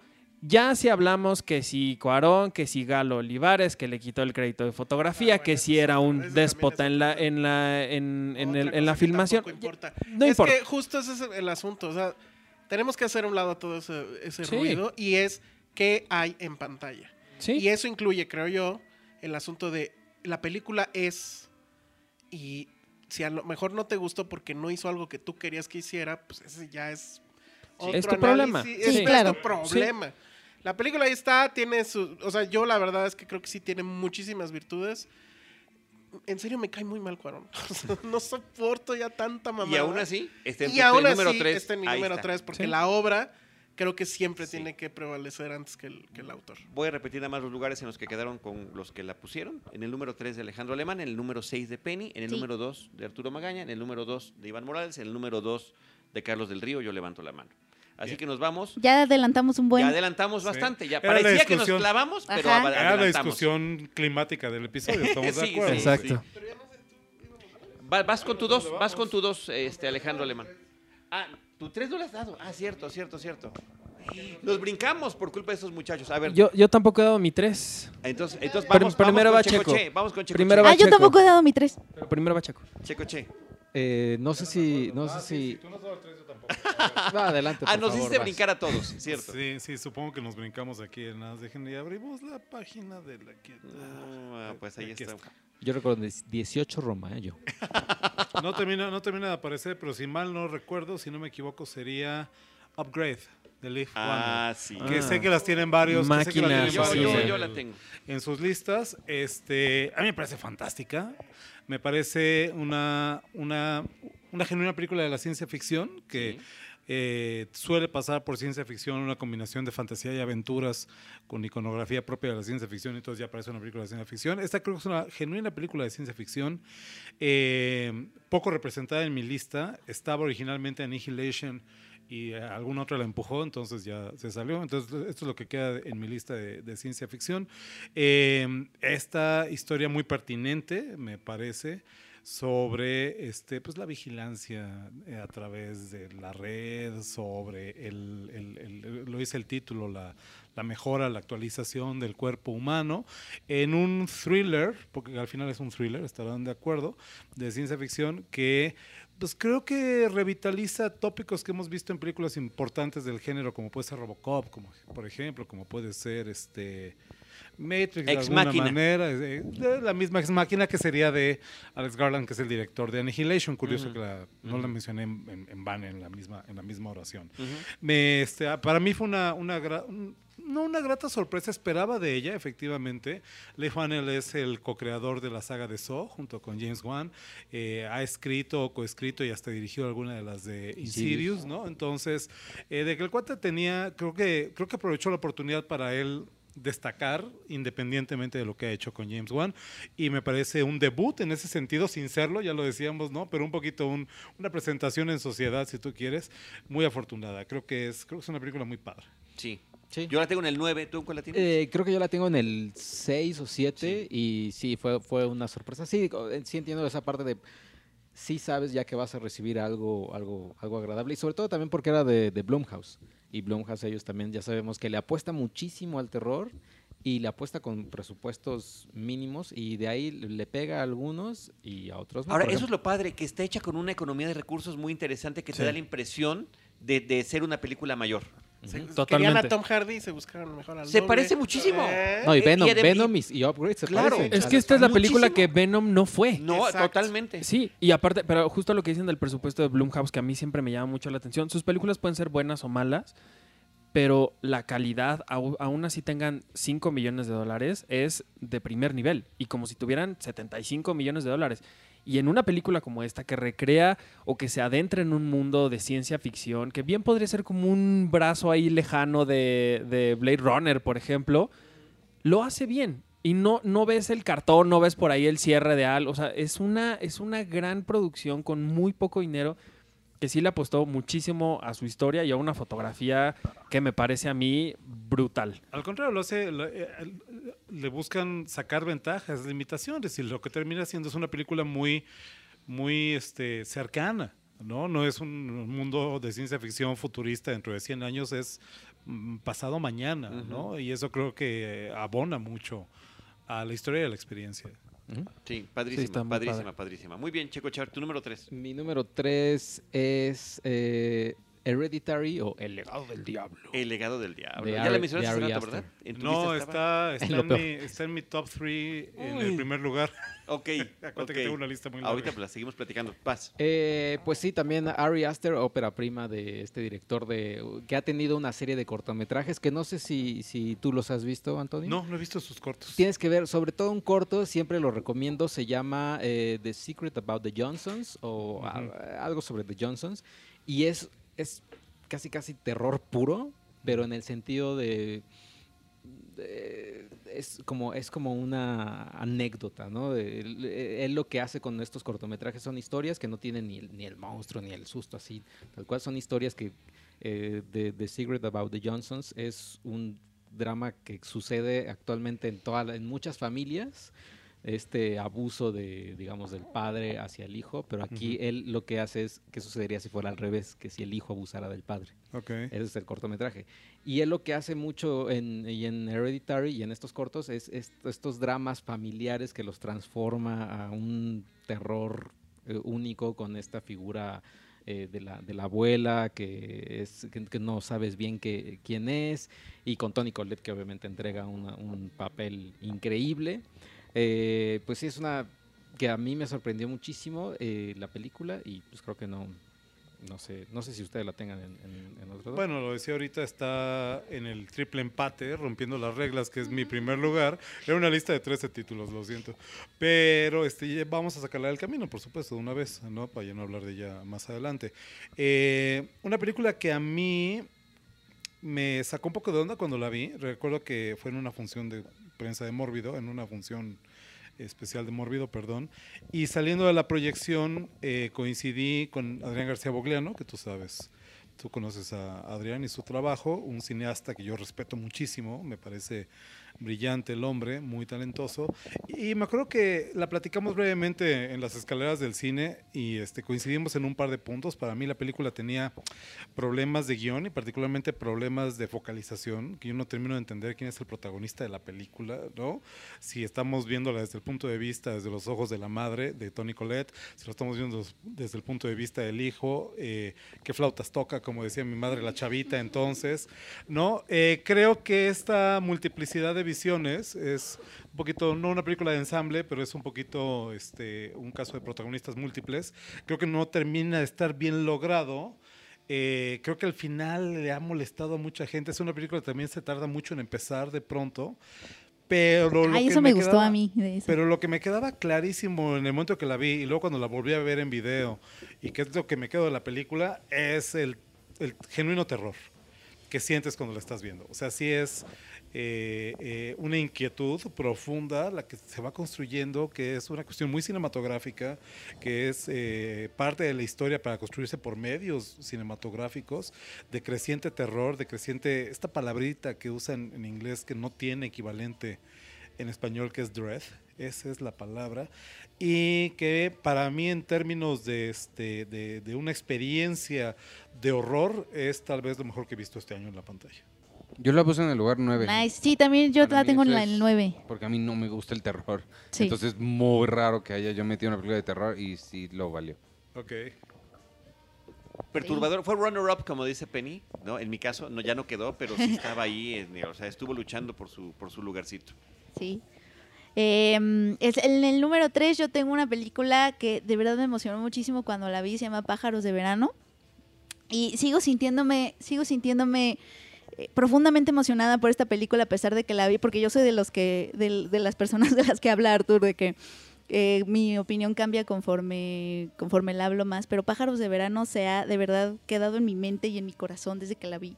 Esta fusión que tiene como de cine de gangsters, de, de mm, Gabriel García Márquez y de la tragedia griega y, y, eh, además en el imaginario guayú. ¿A quién más la tiene? Tú la tienes, ¿no, Artur? ¿Ella? ¿Ella? Sí, Ah, bueno. Ajá, este... pero conmigo que te baste. Sí, ya, Arthur, con, con que Arthur le dé amor, porque de verdad es una gran, gran película. ¿Tú la viste, Charlie? No la he visto todavía. es no, no, es, es es increíble. estreno de esta Es- semana, es ¿no? como Es una estreno de pelicu- esta semana. Es de que la- esa es la cosa, Es que estreno este de, la de esos últimos días del año. Tiene un par de Sí, semanas estrenado sí, ¿no? al menos. Pues yo creo que tendrá como un poquito, casi un mes de, de que estrenó. No, ¿en sí, cartelera comercial? sí, ya hasta la están quitando. Y No, estuvo se en la, estrenó en como la el Cineteca. 14 de diciembre, una cosa Estamos así. a 26. Sí, se estrenó hace como 26, dos semanas, 27 una hoy. cosa así. Es que, mira, Muy, muy padre. Yo creo que, eh, o sea, entiendo que Pájaros de Verano sí se estrenó en salas normales, pero a mí se me, así como la gente me reclama a mí, es que ustedes van a festivales y viajan y pueden ver cosas de otros años, de otros lados. Yo sí les reclamo un poco que pongan cosas de nada más de la muestra, porque a mí la muestra me queda cuatro horas de mi casa. Y nunca puedo ver nada de esas cosas. Ahora este no es de muestra. Pero sí, Mira, no, sí pero esa sí, estuvo en la este- sí se muestra estrenó la y la comercial. muestra no nada más está en la Cineteca, está en todo el país. Y la, eh, la, la película estrenó en, en cines comerciales con Interior 13, que es la distribuidora, Ajá. el 14, 14 o de 15 de diciembre. diciembre. Iván. Sí me gustaría un poquito de apoyo de Sergio, que no está hablando nada y que sé que está de mi lado. Sí, o- sí, básicamente. Y es lo que me va a pasar con mi top 1 que nadie vio. Y voy- me voy a echar un monólogo. Ah, ¿tú ya lo Un viste? monólogo. Yo sí tenía la intención de verla Yo y sí eso vi debe de pájaros contar. de... Ah, no, la Ah, intención no, la es muy intención bonita. de verlas yo también la tengo. Yo La también tenía intención de ver Black Panther y nunca lo Y logré. Nunca tuviste ni la intención. ¿Cómo no? Yo tenía intención de medir 1.90, pero... Bueno, ah, yo también. Bueno, pesar de sobre Verano, todo. no está Oye. en tu lista, pero algo que quieres No, abonar. No, de verdad es está una cosa increíble. Eh, no, es Mar- no, es Martin, es, es como una película de Martin Scorsese, pero lo que Pero sorprende, sin Martin Scorsese. pero sin Martin Scorsese. No, Tiene como todas estas dinámicas de amistades masculinas que tiene el cine de Martin Scorsese, pero obviamente lo que te salta es que están ubicadas en el desierto de la Guajira, con todo el, imaginario guayú, esta mm, comunidad indígena que está en el desierto, y te cuenta, eh, pues los inicios del narcotráfico en Colombia, que eso ha sido co- como controversial porque se dice que en la bonanza marimbera, que es el periodo que, que cuenta la, la película, película. que retrata la película, que es anterior a la época de Pablo Escobar, que, eh, o sea, básicamente cuando los gringos llegaron y metieron la exportación de marihuana en Colombia. Eh, lo controversial es que se supone que los guayú no tuvieron mucho que ver, sino que eran como personajes secundarios de la bonanza marimbera. Y eh, obviamente esta película, como es una ficción, eh, los representa en el meollo del asunto. De, son dos familias que se dedican a la exportación de marihuana y empieza a haber estas tensiones y, y dices, uy, se va a desatar, se va a armar la campal, pero son, son familias guayú. Y, y lo que está Juro padre que es es más emocionante como lo cuenta ella, desde como el lo cuenta el director. principio Ella lleva contando esto tres meses. Ahorita que dijiste eso, me di cuenta que no he escuchado ninguna otra opinión más que la de ella. y me dio muchísimo pasado miedo tu hablando de opinión ella. ahorita. me, me la he pasado hablando de ella. Sí, es de estas películas que de verdad no cambian, no cambian en mi mente. Entre más la pienso, entre más la pienso, me sigue emocionando cada vez más y más. Eh, es de eh, Ciro Guerra y Cristina Gallego que fueron, que estuvieron nominados por El abrazo de la serpiente hace dos años al Oscar. Que básicamente Todo son los únicos que parece están ser- cine en Colombia. Sí, parece, ¿no? Pero justamente hace lo que muchas series de narco no hacen. Eh, que, porque las series de narco lo que hacen es. eh, son muy efectistas en este en el sentido de que es sobre la violencia y el dinero y la droga y la- y los asesinatos y lo que hace mm, Pájaros de Verano es que retrata cómo se mete eh, este tipo de cosas, o sea, en este caso es el narcotráfico, pero podría ser cualquier vicio. Hay gente que lo retrata como el capitalismo que se mete a pues un imaginario tradicional. Entonces, justamente lo que retrata es eso, como una sociedad tradicional se enfrenta como a la ambición, ¿no? Que eh, ambición puede ser cualquier cosa, y cómo se envicia y cómo se inserta realmente como desde el fondo. Que ya para cuando estás apuntándole a alguien con la pistola ya, ya pasó hace mucho. O sea, el problema no es cuando la gente ya se está apuntando con pistola, sino desde mucho antes cómo Que- se inserta. Para mí el tema con la película es que retrata esta sociedad que, que ya está podrida desde antes. Sí, ¿no? o sea, ya- ya tiene ya lo cosas. del narco, pues es un poco lo Ya demás. tiene cosas, es una sociedad tradicional que tiene huecos en donde se puede meter eso. ¿no? Pero no tanto lo que, la- lo que a mí me gustó. Yo estoy en- totalmente en contra de estas series y películas de narcos. Me parecen lo más aberrante del mundo. Y la gente que trabaja ahí me parece la más aberrante también. Pero Dieguito. me parece terrible que, que- que estés cobrando un cheque por estar hablando de alguien que todavía sigue teniendo un gran daño en un país como el, como el nuestro. Pero bueno, eh, a lo que yo voy es, eh, me parece que muy interesante cómo esta, esta película habla o hace lo que no han podido hacer estas series o películas, que es justo hablar de esto, desde de la familia, de, de una familia cualquiera, de, de cómo se va metiendo en tu, en tu ADN y se va poco como deformando todo, porque vamos teniendo, son, son cantos, le llaman a la división de las películas, del, digo, del- de la historia. Y en algún momento vas viendo cómo al principio empezaban como con tradiciones y no y los rituales y yo cargo esto y aquí no puedes pasar porque esto y lo otro. Y ya después vas viendo cómo hay una fiesta en una casa magnífica donde el hijo ya trae el pelo pintado y anda con, con el arma para todos lados, amenazando a todo, obligando a que la gente haga cosas nada más porque tiene el poder de hacerlo. Entonces eso a mí me pareció muy interesante, que logra, logra como mostrar lo que, lo que algo así como es el narcotráfico hace en la familia. Hay por ahí un diálogo que me pareció ma- maravilloso.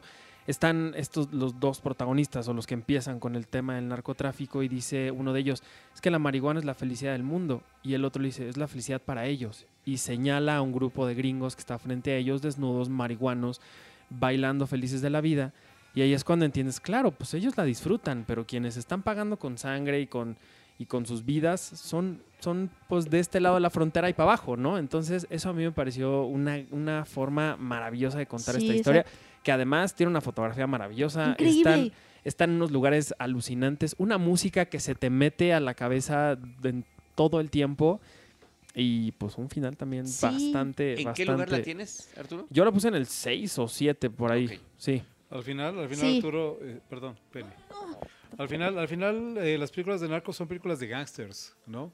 Y lo que mencionas fue lo mismo que pasó en los años 20 y 30 en Estados Unidos, en el contexto primero de los años de la prohibición y después del crack de la bolsa durante la, la Gran Depresión norteamericana, donde gente que había perdido todo, gente que no tenía, que no le quedaba nada para sobrevivir, que sus ahorros, que sus propiedades, que cualquier sueño se le había esfumado de las manos, pues no podían más que ver con admiración a esa gente que sí lo tenía todo y que lo tenía todo por el uso de su voluntad.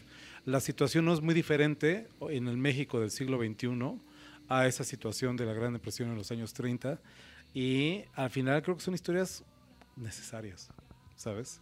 Creo que Arturo a lo que se Bueno, no refiere sé, es, porque- es, por ejemplo, en Narcos, en la última Narcos, a mí, a mí también me empezó a hacer ruido. Yo sí las veo, yo sí veo cosas de Narcos, pero a mí también me empezó a hacer ruido, ¿sabes? Que este efecto de...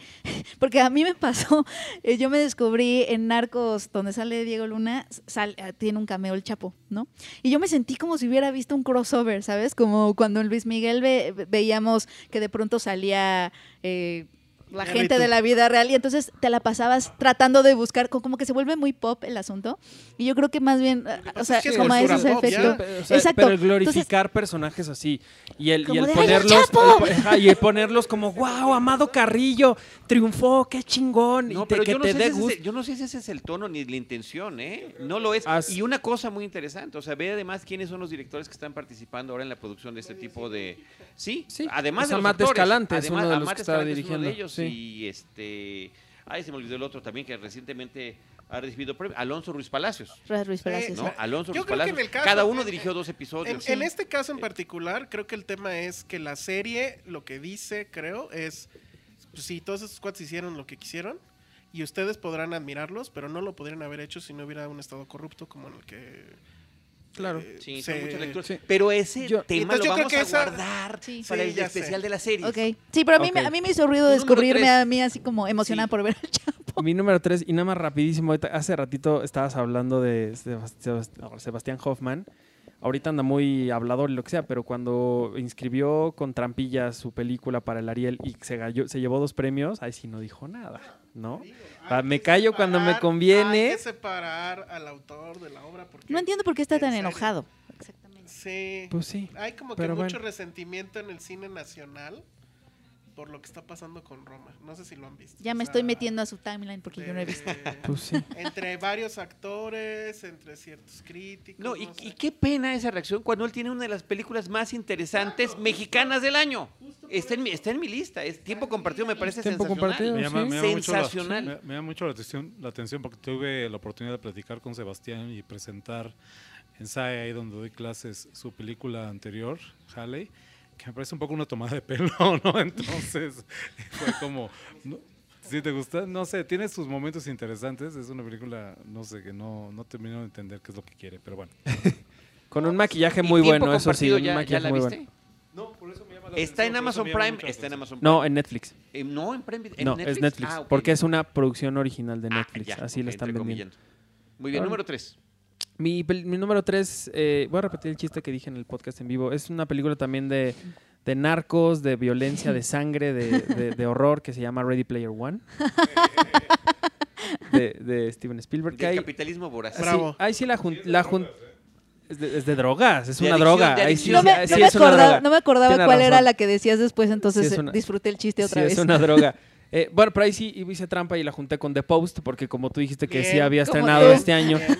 A mí, eh, rápidamente, The Post, cuando una película es de periodistas, yo la amo, aún antes sin verla, ¿no? Yo ya sé que ya Hay la voy a amar. malas, ya cuando la veo, malas, digo, híjole, no está tan Pero padre, tiene, pero- pero Arthur tiene un olvidan. soft spot. Sí, yo, ese es mi, mi lado, mi lado este, débil.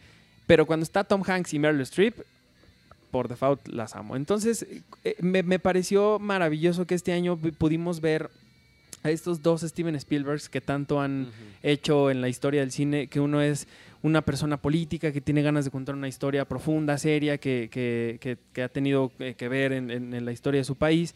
Y por otro lado tenemos a este hombre visionario que ha revolucionado muchas de las cosas de- del blockbuster en Hollywood y, y que se da la oportunidad de experimentar y de hacer cosas con un material que tiene a la mano. Creo que Ready Player One, visto después de, ya después de haber visto la película, de analizarla y demás, creo que nadie pudo haberlo hecho como lo hizo él. Creo que nadie tenía el poder que, que tiene Steven Spielberg hoy en Hollywood para levantar el teléfono y decir, quiero poner esto en la película, ¿me dejas sí o sí?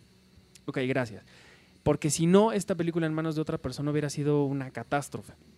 Y, y él se da la oportunidad de deslumbrarnos, de, de hacernos parte de, por ejemplo, en The Post, nos hace parte de esta historia de The Washington Post, que es emocionante, que es, que es, que es increíble, que, que- que de verdad la gente que bueno, nos dedicamos a esto, pues nos, nos emociona Y que- muchísimo. Y que, el final conecta con All the President's Men. Sí, que, Que, que el- entonces ya hay un universo cinematográfico. Exacto, Está padrísimo el- el, el- universo el, el cinematográfico. Journalist Cinematic Universe, que sería maravilloso, hay un double feature cuando empieza otra vez todos los hombres del presidente. Eso, sería- eso es maravilloso, ¿no? El- la recreación de las estos sonidos de las máquinas de escribir en una redacción cuando tienes una noticia que quieres dar a conocer y que tiene que salir mañana y que Tom Hanks en, en su papel le dice, a ver tú, vas a escribir el reportaje, ¿para cuándo lo tienes? No, para el jueves. Ok, y si puedes pensar como un reportero y no como un novelista, ¿cuándo lo vas a tener? lo tengo en una hora, gracias. Es, esa emoción. Así te ¿no? voy a decir, Charlie. No, no le des ideas, Ese- por favor. esa emoción que hay en una redacción, pero también nos, nos contó la emoción que hay en un chavito que lo único que tiene es una van abandonada en la que se atreve a través de unos gogles de realidad virtual a soñar y a hacer lo que no puede hacer en su vida. Me parece también una, una, una cosa alucinante. The Ready Player One y la, la mayor razón por la que está tan arriba en, en mi- en mi top es la escena con The Shining Claro, me bravo. pareció una brutalidad. Creo que la vamos a analizar y la seguiremos analizando durante años Y porque, además por el contexto, ¿no? Son amigos, fueron amigos, fueron muy buenos amigos. claro, y, y- y es un gran homenaje y es una forma tan inmersiva de, de, de- de meternos a una película sin el 3D, sin el 4D, sin estas cosas raras. Es la magia del cine pura. En, en la pantalla grande con, con esta escena de, de- Yo- Shining and Ready Player Yo la tengo el número 8. Para mí es una película donde Spielberg está hablando eh, de cómo entiende el cine, eh, en el sentido de que él ha sido muy criticado por eh, estos críticos que, que, le, achacan que creó este cine escapista y que solamente hacía, ajá, que solamente era de blockbusters y demás. Entonces crea esta, o bueno, se mete, se involucra en hacer esta película que pues, es el libro. Y él dice que se está saliendo de ahí porque no, no hace tantos homenajes a él mismo. Aunque bueno, ahí está el dinosaurio, etcétera. Sí. Pero creo que toda la película está hablando de él. Y lo que está diciendo es, sí, yo hice todo esto. Yo prácticamente forjé los ochentas y los llevé al cine y los emocioné con dinosaurios, con extraterrestres, con todo. Y eso estuvo muy bien. Pero pues ahora ya hay que dar ustedes y nosotros y todos el siguiente paso y también tocar temas adultos. Por eso yo la pongo a, a Ready Player One junto con The Post, porque The Post la hace cuando termina de filmar Ready Player One, pero todavía no estaban los efectos especiales.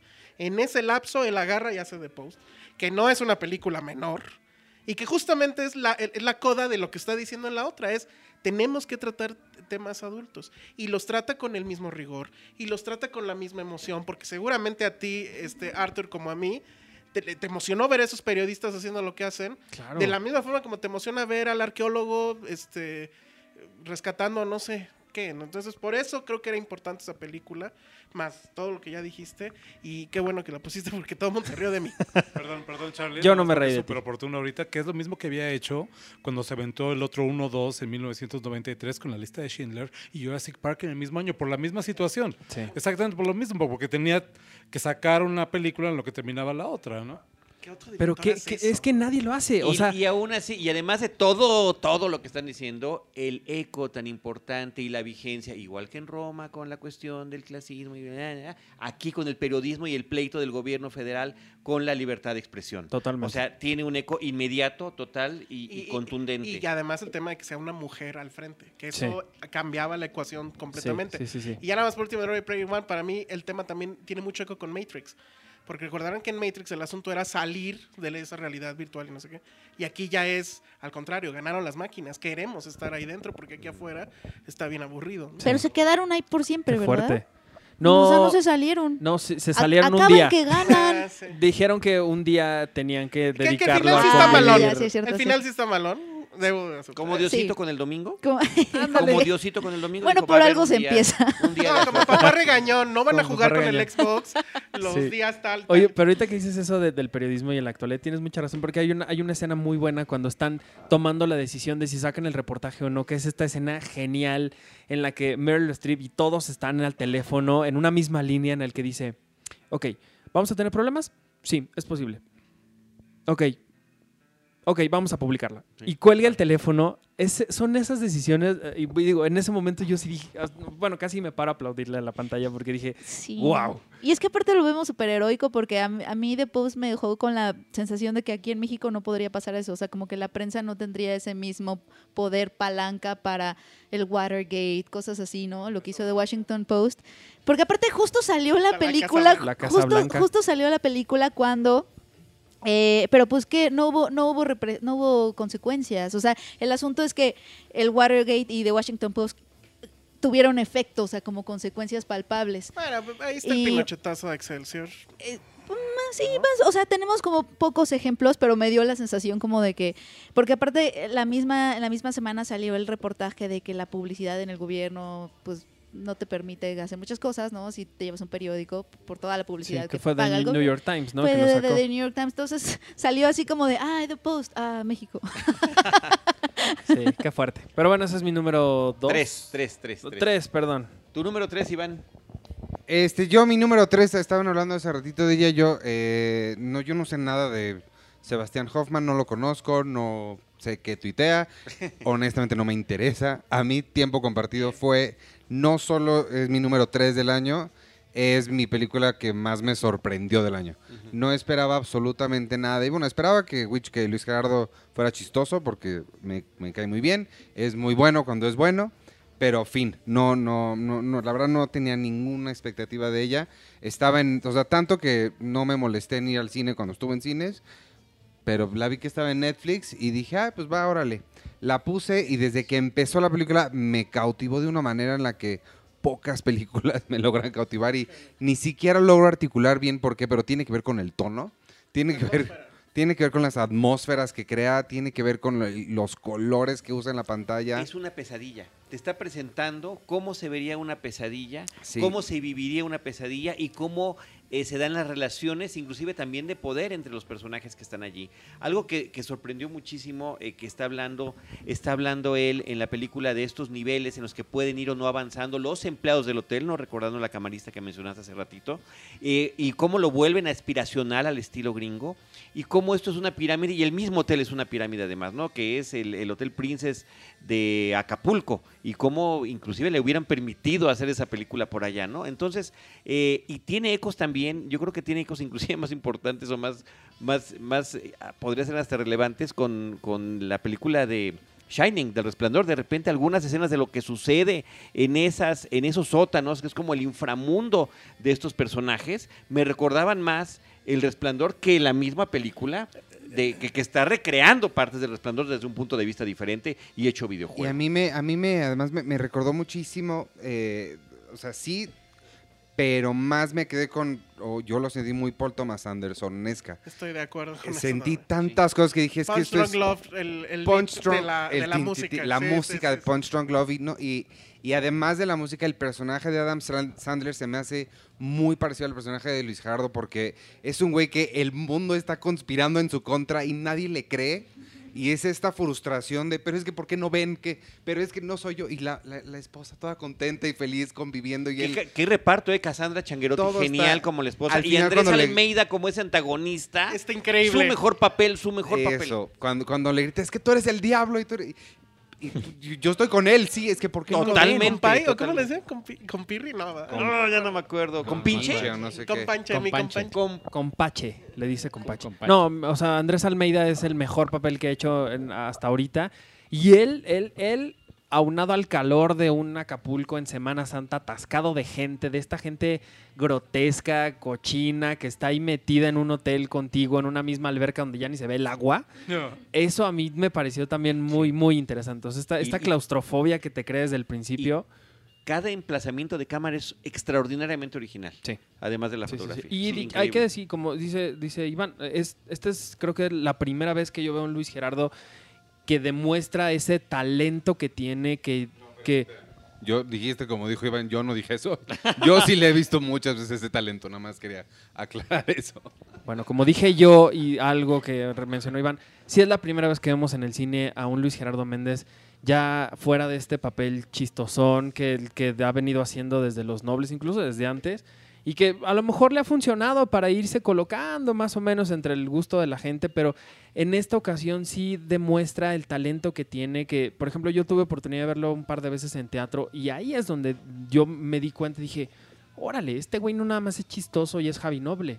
Puede hacer grandes papeles y grandes interpretaciones y a mí me dio mucho gusto que en esta ocasión lo haya hecho con, con esta película. A mí me, me- me pareció muy bueno. y Miguel Rodarte también.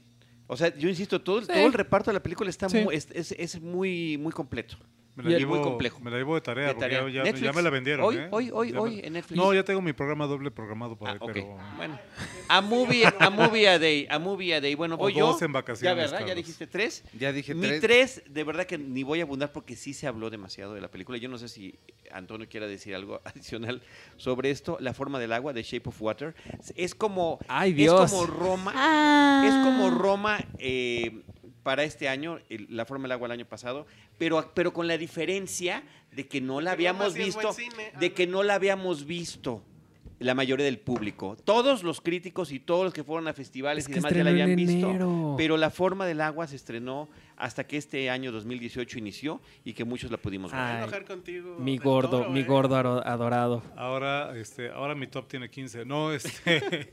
no, y, eh, y tres es- anuncios por un crimen y este. Era- era ¿cuáles otras estuvieron difícil. Phantom No, era Thread. difícil, era difícil recordar que técnicamente es una película de este año. Eh, se complican ahí las reglas, evidentemente. Este, gran peli, me emociona. Este, no es la mejor película de Guillermo del Toro, ni de lejos. Yo me quedo antes con El Espinazo del Diablo. Me sigue pareciendo una obra mayor de Del Toro. Y me quedo antes incluso con Cronos. ¿Sabes? Cronos es una película que me parece Cronos es muy buena. brutal, así un debut extraordinario, ¿no?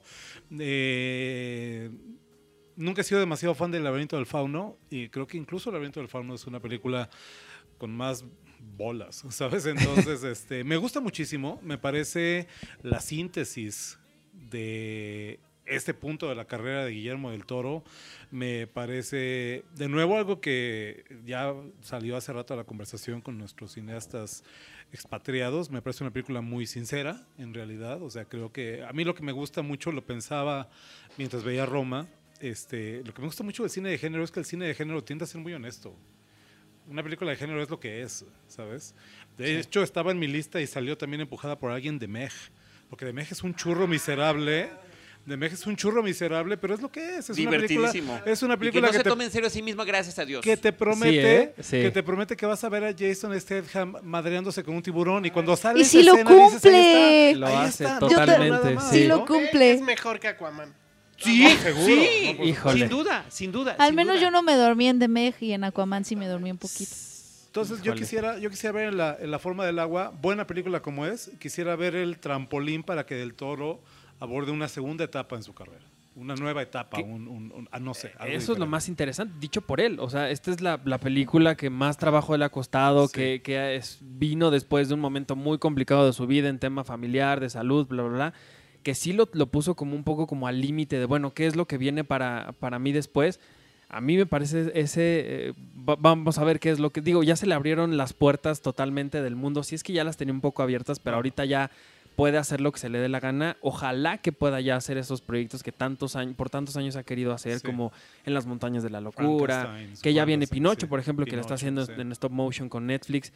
Pero a mí sí me parece como la consagración de una, de una mente muy interesante que ha hecho cosas muy buenas, que ha construido un camino que, a diferencia de otros autores o de otros cineastas en, en el mundo, ha mantenido su esencia Claro. una película tras Y su otra. género, o sea, Y él, su él género. está en eso, Los ¿no? En la fantasía, el horror, claro. sí. Sí, y, no, y- no empezando con Cronos, sino nos vamos desde atrás con Hora geometría marcada, y hora marcada y los cortos que hacía con su mamá, que era Doña Necropia, sus Ajá. efectos especiales. eh. El anuncio de Alcacelser, es decir, la esencia de un Guillermo del Toro que hacía eso en los 80s, 90s, sigue estando en la forma del agua. Por eso también cuando él gana el Oscar y dice esto como de, utilicen el, el género como una parábola y, y lleguen y azoten la puerta y cuenten las historias que quieren contar, porque claro que se puede, ¿no? Entonces, Eso a mí me pareció muy Sí. bonito.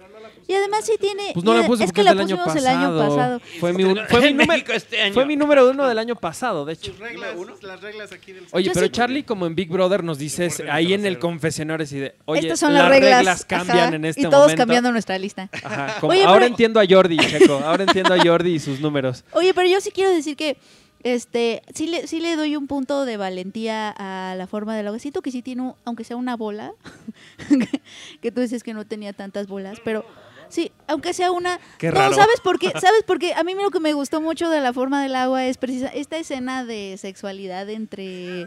Entre el Entre monstruo y ella, en- entre especies, como una Sí. metáfora de. Sí, o sea, como una metáfora Sí. de, de, decir. diverta- de diversidad. No romantiza a los peces.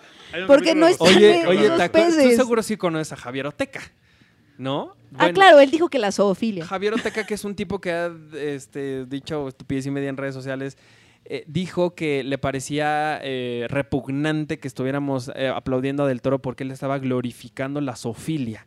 Que a través de la forma del agua Aplausos. estaba, estaba glorificando Joyas. la zoofilia. Entonces dije, La ay, entendió Dios muy mío. bien. Mira, yo no diría, yo no Joyas. diría que la película tiene bolas en ese sentido. Lo dice la misma película, Sí. en el diálogo que tiene la chava con, con su amiga, la, la negrita, Sí. que le dice...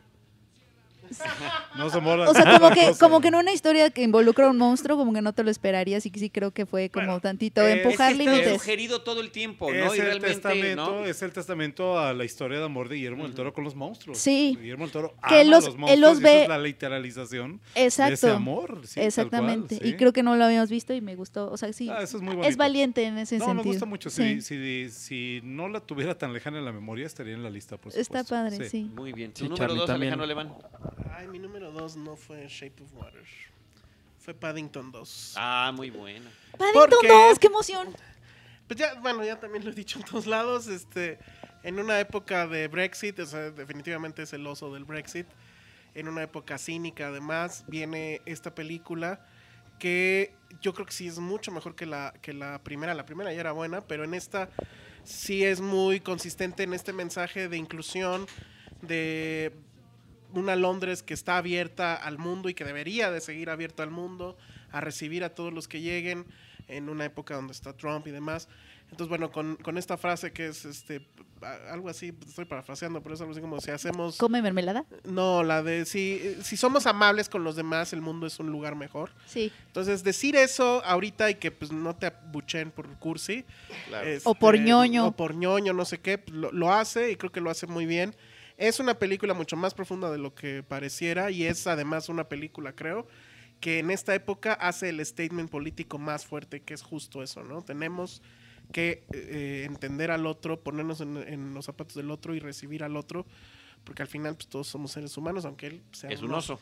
Y visualmente, y visualmente hermosa la película, además. Y Pues es profundamente lo que, graciosa. Lo que Penny decía, que es la mejor película de Wes Anderson, que no está Que dirigida no es por por Wes Wes- Sí, Anderson. sí, sí, es totalmente su estilo. sea, Totalmente. Colores, estilos, paletas, el rosa en la prisión. Todo, el humor está Y- increíble. Y las dos veces que vi Paddington, la 1 y la 2, pues, eh, dije, me va a caer mal el oso porque es demasiado ñoño y demasiado tierno. Es y que es eso, y transgrede logra, com- eso. Logra, logra, logra hacer realidad el mensaje que trata de, que Perdón trata de decir, ¿no? De la amabilidad. Y en este caso, bueno, lo, la, la- la- lo logra en prisión que inclusive, alguien, ¿no? alguien decía, y creo que con mucha razón, y es un análisis que me parece brillante, es un poco lo mismo que decían en No Country for All Men.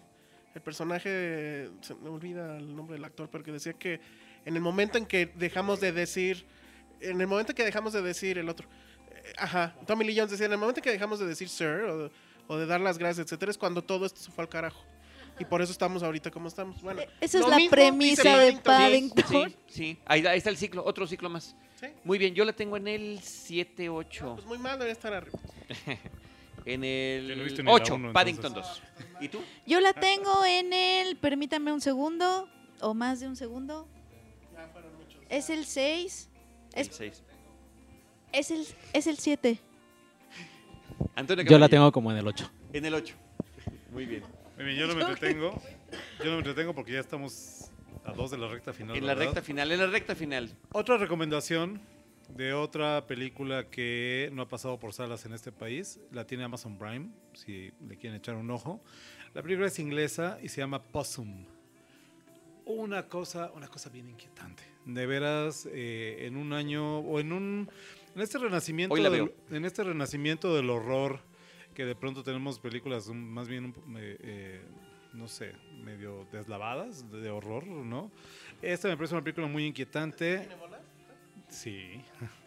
La historia, la historia de un joven que regresa a su pueblo natal después de haber caído en desgracia. Él es un titiritero y anda cargando este bicho, el possum del título, del que nomás no se puede deshacer, ¿no? Es, Ay, qué horror. es, se- Estamos viendo el póster ahorita y se ve. Ay, no. No la voy a ver. Y eso, eso que vemos en el póster, ¿qué hace? es un, es un títere. Él es un titiritero. Ay. Y la gente pregunta, oye, ¿de veras le mostrabas eso a los niños? ¿No? Eh, la historia demuestra hacia el final tener mayor profundidad y de nuevo esto que también hace el cine de horror de elaborar metáforas sobre cuestiones profundas que nos cuesta trabajo de pronto confrontar en el discurso. Este, la película tiene una atmósfera brutal, el bicho este es una cosa aterradora de verla. Eh, para mí fue una película que había escuchado el Run Run, que esperaba que tuviéramos el Morbio este año, no llegó, y que ya que tuve la oportunidad de ver, me pareció definitivamente digna de este segundo, en realidad cuarto lugar del que estamos hablando ahorita. Excelente. Órale. Excelente. Vam- vamos a verla.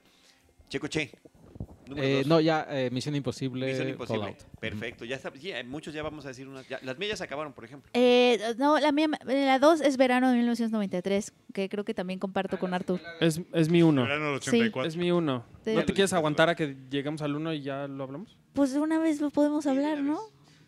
¿O no? De una vez. Sí, sí, Mejor está bien, está cuando bien. sea el No, no, no, está bien. Mejor Vamos cuando sea el uno. O como quieran, si no, No, puede de ser. una vez, de una vez. Verano 1993. O sea, yo ya no voy a hablar. de- Me Película despido de este podcast. Vamos, Gracias. Penny, vamos. ¿Por qué no vas a hablar conmigo? Habla conmigo. Pues todo me robas. A Bueno, ver, no se habla. peleen Ya. Perdieron su oportunidad. que sí.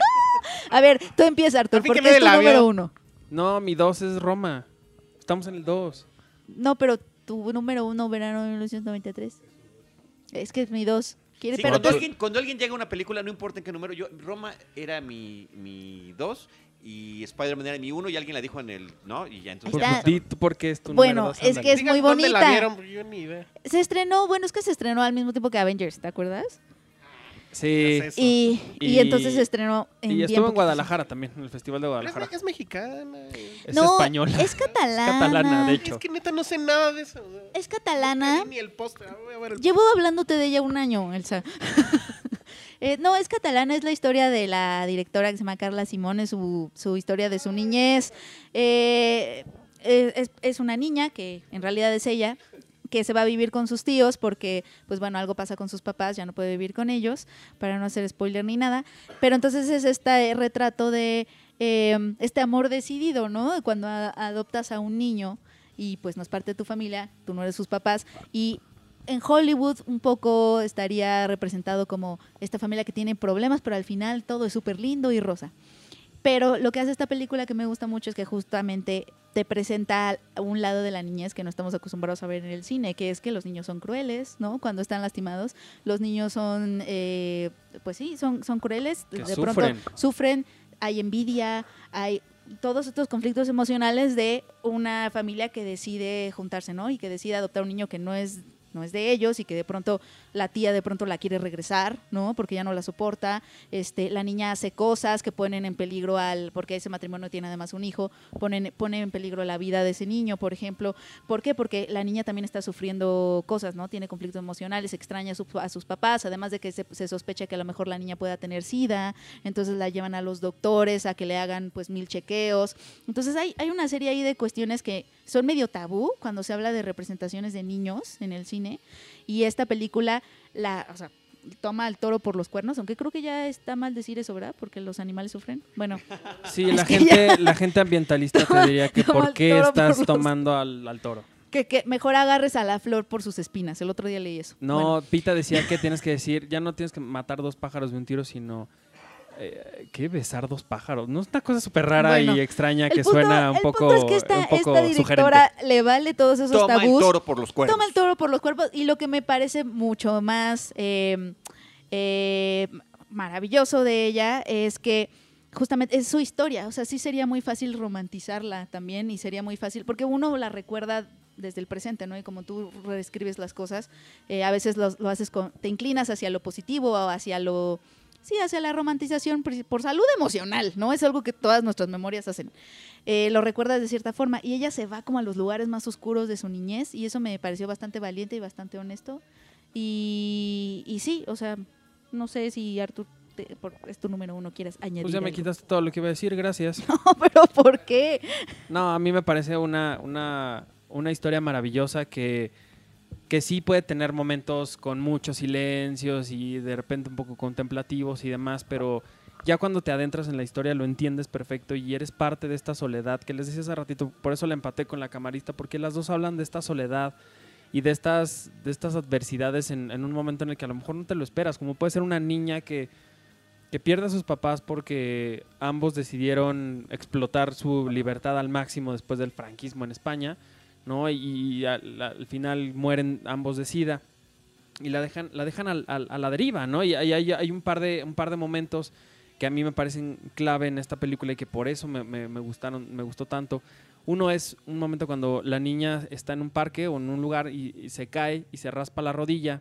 Llega una señora como a levantarla a ver si está bien y cuando la levanta ve que en su rodilla tiene sangre y entonces la mamá, la, la señora la suelta y todos empiezan a hacer para atrás como si se tratara como, como de una bomba, por así decirlo, ¿no? O sea, se empiezan a hacer para atrás como con tanto terror y, y- y miedo. Y entonces la tía tiene que llevarla otra vez al doctor y la niña vuelve a decir como, otra vez tengo que ir al doctor, pero si ya me han hecho 20 mil cosas y 20 mil estudios, o sea, un sufrimiento que, que- que demuestra esta, esta niña con una, con una inocencia que te parte el corazón. Y la segunda escena que a mí me, me, me- me rompió el corazón fue el final, que no les voy a decir en qué termina, pero justamente habla de esa, de esa, pues sí, o sea, como de, la forma en la que los niños entienden y asimilan el dolor, la pérdida, eh, la muerte y, y el asimilar que, pues sí, tu vida ha sido distinta, no, no puedes ser ese niño que conoces que está jugando con la pelota y que no le, no le importa nada, a ti te tocó vivir otra realidad, ni modo, la vida sigue, ¿no? Y eso a mí me pareció brutal de, de- de esta película. Muy bien. Verano 1993, no es verano de, es verano Pero 1993. 1993. Correcto. Y no es, este, Iván, ¿Qué para fue? responder otra vez a tu pregunta, no es secuela de verano 1984. Que fue el verano en el que se estrenó Jurassic Park, decíamos hace rato, pero bueno. Ah, mira, todo está Nice. conectado en esta mesa. Wow. Esa niña no fue a ver dos Jurassic Park. es Roma, ya la Mi comentamos. 12 Roma. Iván, tu 2 es Roma, ya la comentamos. Mi 2 es Roma, ya la comentamos. Tu número 1. Mi número uno se llama Phantom Thread. El Es hilo Paul fantasma. Thomas Anderson. Y. Ah, sí, perdón. Este. No, ya no sé ni qué decir de esta película. Eh, Paul Thomas Anderson creo que, bueno, ya está más allá del bien y del mal. Llama mucho la atención el- la forma en cómo muestra esta relación romántica entre un, un creador obsesivo y su musa. Y que creo que efectivamente estaba hablando de él y, y de su actual esposa Maya Rudolph. De hecho, creo que sí comentó en algún momento que él cayó enfermo y que de ahí viene la historia. Y pues me gusta mucho porque tiene, es esta visión del amor como la colonización del otro, ¿no? Como, este, es una relación casi vampírica donde el otro tiene que estar completamente a merced de, de la otra parte para entonces que haya esta relación y que funcionen las cosas. Creo que también es una película que habla sobre el proceso creativo y sobre cómo la gente puede obsesionarse hasta la muerte con, con lo que hace y con lo que crea y que justo ese círculo es el que impide que lleguen otras personas a, a la vida de uno. Entonces, bueno, creo que lo hace muy bien. Eh, sí es una de sus grandes películas. eh, y bueno, pues a mí me sorprendió mucho. La verdad es que yo durante todo este año la había pensado que era del año pasado, porque la vi el año pasado. Pero este, pues gracias a tus reglas mafufas, quedó en primer lugar. Ay, qué Muy bueno. bien, gracias, Ale. A ver, hagamos esto rápido porque me faltan tres. Híjole, sí, muy rápido. En el Vengan- tercero. Vengan, tus tres. No, tus tres. Ya. Eh, Yo en la Yo 10, pensaba que era nada el más año porque la pasado, sentía del fíjate. año pasado. Yo pensaba que era el año pasado. No, es que no le prestó, perdón, perdón, no le prestó el micrófono a Checoche. ¿En cuál la tienes? Eh, yo la tengo creo que en el 7. Ok. Y sí, obviamente sí, Paul Thomas Anderson creo esta, esta obra. Ahorita lo que más me recuerda y lo, lo que me gusta mucho de Phantom Thread es precisamente una escena, la escena donde por primera vez está enfermo el personaje de, de- Daniel, Day-Lewis y ve a, su mamá. Eh, está musicalizada, está preciosamente musicalizada esa escena y, y- ahí es como el momento donde él se da cuenta que, pues, pues que hay algo con- con su, con su esposa. Y la fotografía también, que, que pasó exactamente lo mismo que con Roma, ¿no? La fotografía del director, solo que en este caso sí no se puede, por algunas cuestiones, Paul Thomas Anderson no puede como que eh, ponerse su crédito, pero también es una fotografía Y increíble. curioso que el tema de la servidumbre sigue, eso está también aquí presente, ¿no? Porque la mujer, pues es la que le hace de comer, etcétera, etcétera. La que es su hermana, creo que Su también hermana. todos terminan sirviéndole a él, ¿no? Entonces también está ese tema ahí este, en el aire. Eh, a mí me parece que es una película hermosa, el soundtrack es increíble. Estuvo en mi, fue mi top de Spotify, me vine a enterar hace poco. Si ya ves que Spotify te pone eso conteo. Y no, una película hermosa. Y aparte el título es, es profundo, es, es una belleza también el, el título. Que en español no le hace mucho, mucha justicia, ¿no? Este, sí, No. Pierde algo Un ahí. poquito, sí. El Tres. fantasma. 3, 2, 1. En tercer lugar, Ghostland, Incident in the Ghostland de Pascal Aguirre. A mí me gusta mucho, tú lo has visto. A mí me parece, a mí me gusta mucho el cine francés en general. Me gusta mucho esto que se ha dado en llamar el New Extremity, ¿no? Estas películas muy violentas, muy sangrientas, eh, muy provocadoras también, eh, que se pusieron de moda a partir de alta tensión en 2003, 2004, ¿no? Eh, Pascal Ayer es autor de una de mis películas favoritas de esa onda, que sería Martyrs. Martyrs es una película brutal, ¿no? Y si bien esta peli no alcanza los niveles de delirio y de brutalidad de una película como Martyrs, sí me parece que es una película eh, muy provocadora, ¿no? De nuevo, en su momento me, me- me gustó que hiciera esta que sacudiera un poquito también, la criticaron, leí una crítica en un medio especializado de horror que decías, por Dios, ustedes somos fans del horror, ¿no? Que decía, ah, es que esta película no hace ver bien a las personas trans porque la, ¿no? A ver, a ver, a ver, a ver, a ver, ¿no? Es un cuento de hadas, que a mí me encantan los cuentos de hadas filmados. Es un cuento de hadas últimamente, la historia de estas dos hermanas que regresan a la casa materna, ¿no? Este, el día que llegan tienen ahí un enfrentamiento, un- una confrontación con, van en la carretera y una de las hermanas sin, sin pensarlo mucho porque se les venían cerrando, no sé qué, le pinta dedo a los que vienen en este como, como VR, ¿no? Y de pronto pues los alcanzan en la noche y estas dos figuras profundamente siniestras que son la de la bruja, porque eso es lo que es. Es esto que esta mujer, que no es una mujer, es evidente que es un hombre, pero está, o sea, se viste, usa el cabello, etcétera, como una mujer, es una bruja. Y el ogro, que es el que la acompaña, este bruto enorme, este, eh, hiperviolento, la la pesadilla que le paran a las dos chicas es delirante. Me parece fantástica la película como un ejemplar de gran horror. en mi tercer lugar en esta lista. En el segundo estaría Hereditary, de la cual ya hablamos, ¿no? Lo suficiente, una película de un horror profundo también. En mi primer lugar, tengo, me, sorprende que nadie la haya mencionado, Mandy de Panos Cosmatos. Habíamos dicho que esta no era la lista de lo mejor, de las mejores películas, sino de las favoritas. Y Mandy para mí es un gozo cinematográfico equiparable, menor, pero equiparable al que experimenté cuando vi Mad Max Fury Road hace algunos años, ¿no? Cine puro. Una película que más allá de la trama, endeble como ella sola, es una típica historia de venganza en la cual eh, eh, ¿cómo se llama este? Nicolas Cage. Nicolas Cage. Red se llama su personaje, Nicolas Cage y la Mandy del título que es su novia, viven felices, él es un leñador, ¿no? Con un pasado, eh, viven en el bosque, en 1984, algo tiene ese año, ¿no?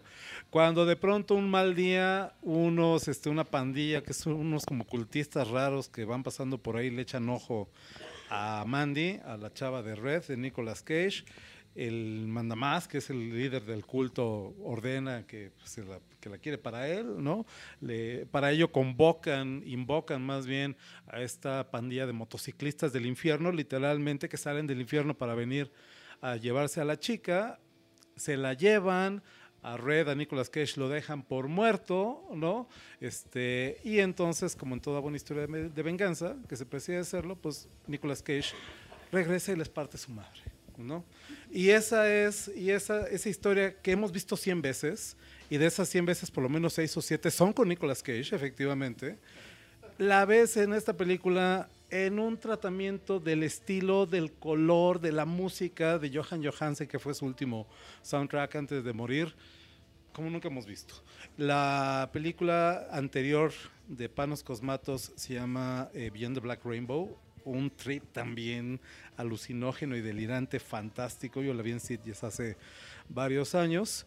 Este Panos Cosmatos, para mayores datos, es hijo de George P. Cosmatos, que es el director de películas como Tombstone, películas como Cobra con Sylvester Stallone, eh, Of Unknown Origin, varias películas de género y de acción de los años 80, y que parece haber heredado ese gusto de su padre, por un lado, pero también del lado de la madre, que era una pintora, me parece, pues esta, este ojo por un cine muy plástico, por un cine... A mí lo que me parece fantástico de la película es la oportunidad que te permite de asomarte a la mente de su autor y ver literalmente la realidad a través de los ojos de este pirado que sería Pan- Panos Cosmatos. ¿no? Eh, tuve la oportunidad de verla en Mórbido, fue la función eh, de clausura, que no lo es formalmente, pero fue la última proyección de Morbido este año en la pantalla grande. Una película que en Estados Unidos eh, tuvo una breve corrida comercial porque se había producido pues, para streamearse y ya, que hizo tanto ruido en un momento dado que sí le dieron algunas, algunas funciones extra. Es una pena que no se le pueda ver de la manera en que mejor se disfruta una película, en grandote, envuelto por el sonido y envuelto por el color. Formidable. Formidable. Es una película visual. eh, otra Sí, vez, visualmente sí siempre es. dice visualmente espectacular. Ajá. Pero es que sí, y cómo cada distinto autor nos puede presentar cosas que nos van a sorprender, eh, además de todo lo que ya contaste, en el plano visual. ¿sí? El color, este, las texturas, eh, los emplazamientos de cámara, eh, son sensacionales. Yo tengo una duda porque no sé cuándo se estrenó, La porque sí vi, la reseña de Cine Premier, pero no supe en, en- en Claro. qué medio o en qué sala se estrenó. Sí salió, Fue, sí salió fue- la fue por mórbido. Ajá. Fue Ah, por fue por Mórbido. Mórbido, ok. Pues miren, es una, chicos, es una película en la que hay una batalla, una pelea mano a mano con motosierras y ni siquiera es la, la pelea La climática. príncipe, sí, no. Ni siquiera es la pelea climática todavía y están ahí peleando con... ¿no? Y de pronto saca Nicolas Cage su motosierra y el otro le revira con una motosierra más grande y entonces dices, wow, ¿no? Es fantástica, es un película. Una, una, por cierto, una de las favoritas del año de Guillermo del Toro, que hace rato estábamos hablando de él. Mira. Muy bien. Eh, mi número uno, pues no es creo que de las favoritas ni de Guillermo del Toro, ni de, ni de nadie. Pero sí de Chicoche. nadie la vio. Eh, sí, la mía es eh, The Rider, de la directora chinoamericana Chloe Zhao. La película ganó el Gotham Award, que los Gotham Awards, de uno de su eh, creación en el 91 para acá, ya tienen mucho renombre porque han premiado a muchas películas que ya han ganado Oscar. O sea, eh, Birdman, Spotlight, Moonlight, todas ellas lo- fueron eh, premiadas anteriormente en el Gotham. Y The Rider es sobre un, un jinete de rodeo de, de Dakota del Sur que tiene un accidente y tiene que aprender a hacer algo más que lo único que sabía hacer en la vida, que era precisamente este, ser jinete de, de estos de caballo de rodeo. Y a partir de ahí, Chloe Zhao nos presenta una historia que me recuerda, eh, inclusive en el score, recuerda mucho a la delgada línea roja de Terrence Malick, porque la delgada línea roja habló sobre esta eh, fragilidad masculina en un mundo tan eh, masculino como es el de la guerra. Aquí lo habla también exactamente lo mismo, la fragilidad masculina en un mundo del rodeo, donde el cowboy americano debe de ser rudo y debe de ser este sin sin nada que lo detenga. Aquí, pues al final de cuentas, él, él debe de dejar de hacer lo que mejor hacía porque pues, o, o- o lo vuelve a hacer como tipo en The Wrestler, o lo vuelve a hacer o se- y se muere, o lo deja de hacer. Y básicamente la fotografía también es increíble. Lo que hace Chloe Zhao, que nuevamente es una mujer china entrando a un mundo de hombres americanos, es, es increíble. O sea, pocos directores creo que lo hacen. Y ella es su segunda película. Lo más interesante es que su siguiente película va a ser con Marvel Studios. Y sí me pregunto realmente cómo, cómo demonios lo va o sea, cómo lo va a hacer. ¿Y esta dónde la viste? La vi pues, en mi casa. la vi en mi casa porque muchos hablaban precisamente de lo increíble que era esta película y lo increíble que era que esta direc- mujer directora iba ahora a estar en, en- en The Eternals, que es la, siguiente, la película que va a dirigir. Y pues sí, me llamó la atención y a partir Y de ahí... buscaste. Y, ajá, a partir de La, ahí la la busqué. pregunta es, ¿se va, dicho. ¿se va a estrenar comercialmente? Estuvo en el, lo mejor de Morelia nada más. Ok. Y está en, Cin- Está en Cinepolis Click. Está en Cinepolis Click, como... Ah, muy bien, muy bien. muy Como bien. el- el Ok, no, jinete. pues ahí está. Y lo, también como dato curioso, él está interpretándose a sí mismo, porque él en realidad tuvo ese Vivió accidente. eso. Vivió eso, su papá es su papá en la vida real, su hermana que sufre autismo es su hermana en la vida real y su mejor amigo, que es creo que la relación más, más desgarradora en la película, es también su mejor amigo y él sufrió sí un accidente mucho más severo que lo dejó como este eh, parapléjico y mal y, y él es el que le va enseñando cómo pues, Sortear esto. sortear esto. Sí, no, la verdad es que sí, es, es su- sumamente conmovedora la película. The Rider, The el Rider. jinete en Cinepolis Click. Muy bien. Nice.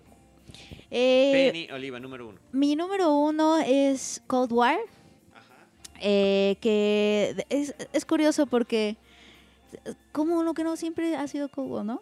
La cambié. No se estrena. No se ha estrenado, estoy rompiendo otra vez la regla, Charlie. Penny, sí, Penny. Es muy raro porque tuvo, tu- tuvo el, el arco inverso con Roma conmigo porque de Cold War salí con, con como con ruidos, así como de, ay, porque es una película de un amor tormentoso y obviamente hemos visto miles y también tiene espacios en negro que, en donde tú tienes que llenar como la historia. No te pone la historia toda, sino que entre episodio y episodio hay como espacios Pues sí, en no, negro. Son unos fundidos muy bonitos que que, son tú para, tienes- para trasladarnos de, de diferentes años, ¿no? Eh, No, no, incluso, sí, exacto, como en épocas, pero también te deja espacios en blanco de su historia que pues nunca te cuenta y tú te tienes que imaginar, ¿no? Y que más o menos.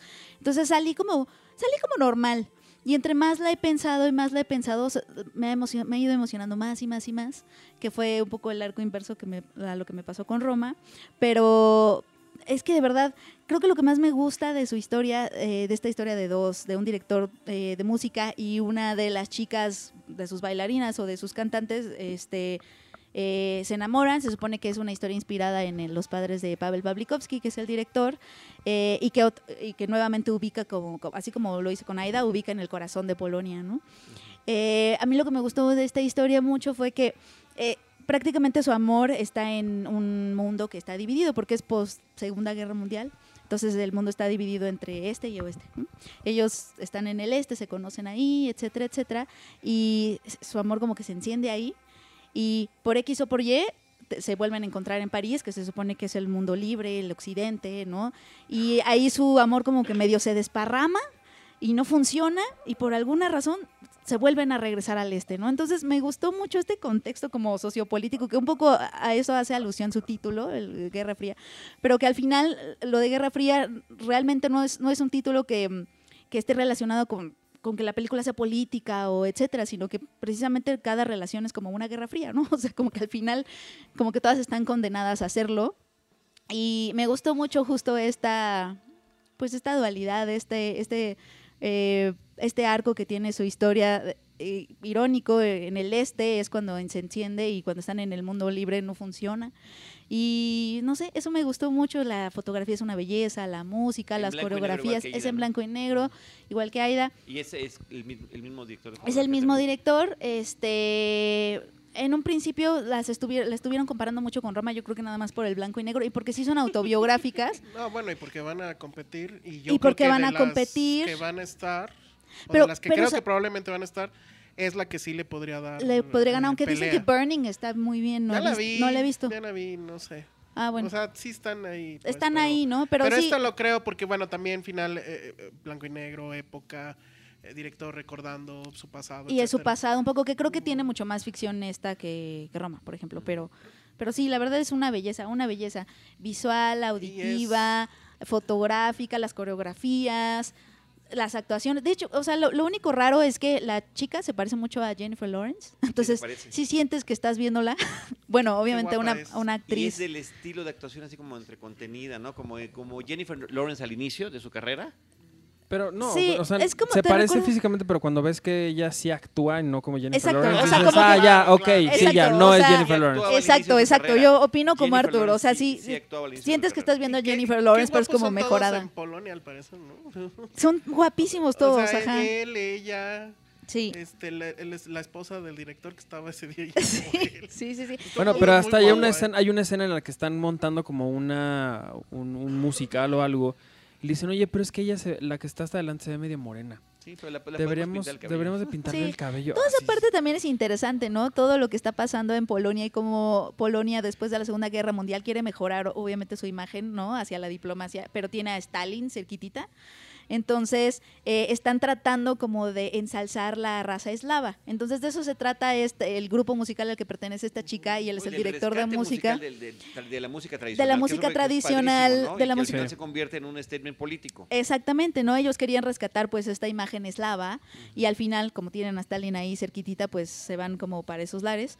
Eh, y todo ese trasfondo también me parece muy interesante para eh, y, y creo que se relaciona con su con el arco de su historia de amor, ¿no? Que sí, que precisamente no sé por qué tienen que regresar a este lugar encerrado de totalitarismo y de, de esas cosas para que vuelva a florecer su amor. Me pareció No- como no muy se lindo. puede vivir a plenitud del amor si no estás en, en el lugar donde eres originario, ¿no? Y no tienes y no estás viviendo tu verdadera identidad fuera de tu país. Exacto. Es como lo que yo entiendo por parte, al menos, de, de ellos como artistas, ¿no? Ujú. Él, un director de música importante que está re- ¿no? recuperando la música tradicional y pues es un músico de bar en, en París, ¿no? Sí, o sea, los, los amores no, no, no funcionan en cualquier contexto, ¿sabes? Es- Este, no importa qué historia de amor sea, no funcionan en cualquier contexto. En este caso tienen que regresar a su país de origen. A mí me pareció que también tenía mucho que ver con, con esta, este deseo de ser libre todo el tiempo o que deseas algo mucho y ya cuando, ya cuando lo tienes como que se, sí se desparrama y no funciona porque tenía que estar contenido.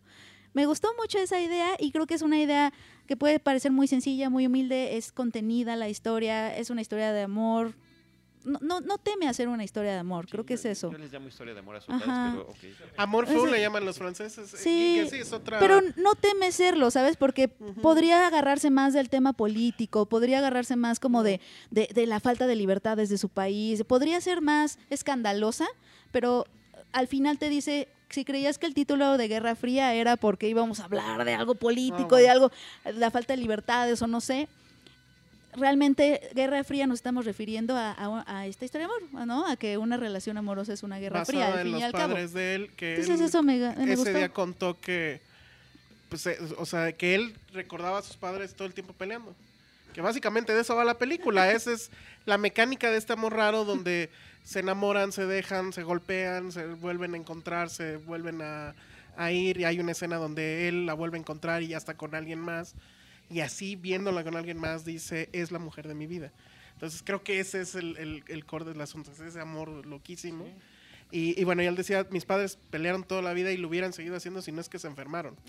si no, se hubieran seguido y seguido y seguido peleando. Entonces eso a mí me parece que es muy padre esta película. Muy linda. Muy bien. Me gustó Estuvo en la. Cineteca Nacional y no sabemos si se va a estrenar. En febrero. En febrero. Y va a estar nominada al Oscar, Muy bien. seguramente. Seguramente va a estar nominado. Número uno.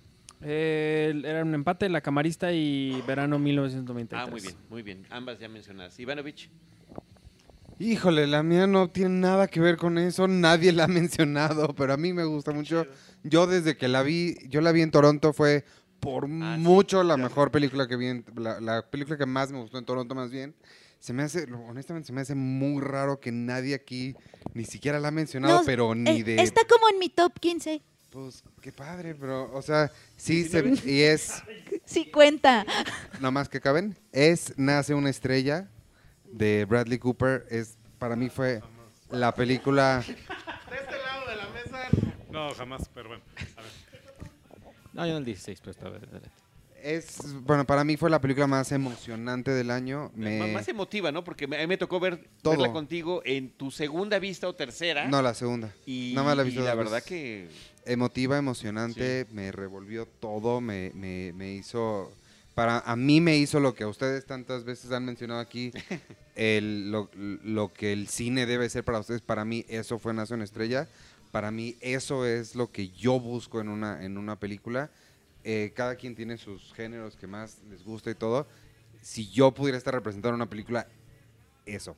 Esa es la película que yo por el haría. alcoholismo. Esa es la, sí, por el alcoholismo.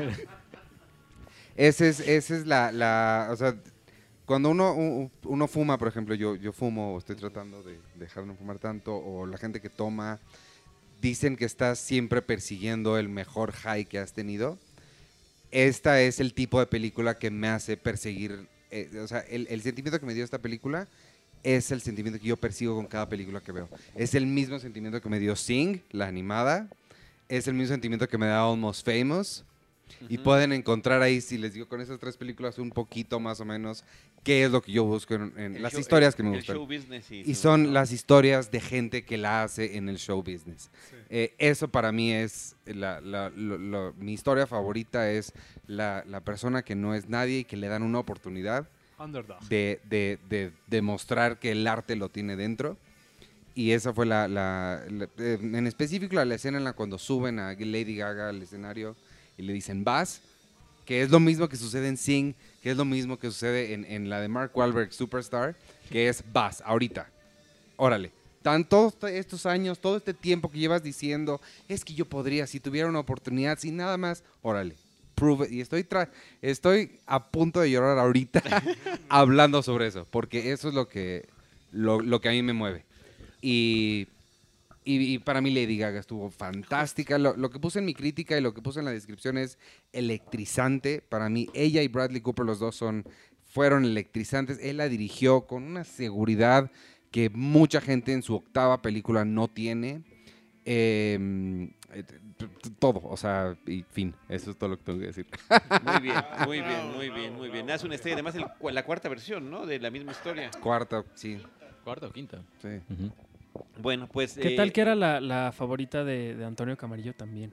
Sí, está en el lugar cero, porque no les dije que Uy, el eso el sería- cero. No. Sería No, un me giro de parece- tuerca increíble Me de parece Shyamalan. fantástico, me parece fantástico lo que, lo que dices, Iván. Me parece muy inspirador. O sea, podemos ver aquí todos, creo que Sí. lo conmovido que estás, pues al Estás final, borde de las lágrimas. al final de eso, al final de eso se trata, ¿sabes? Al final se trata de pues el amor por el cine, pues es un amor bien personal, ¿no? Entonces, Sí, lo aplaudo, me Ujú, parece ujú. fantástico.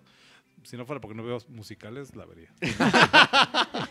Ahora, lo increíble es que si te vas con, eh, con el tono climático, ya todos dijimos la número uno, y algunos, como Arturo y a mí, ya nos la habían quitado de las manos, porque ya había pasado en otra lista. La mía fue Spider-Man, Spider-Man. un nuevo universo, Into the Spider-Verse, y bueno, pues sí, mis lágrimas fueron hace ratito, pero, pero también eran reales.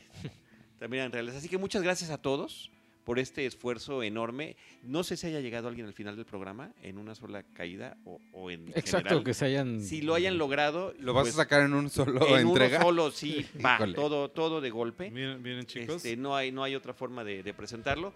Este, muchas gracias, Alejandro Leván. Ay, muchas gracias a ustedes por aguantarme con mis mocos y mi gripe. Antonio Camarillo.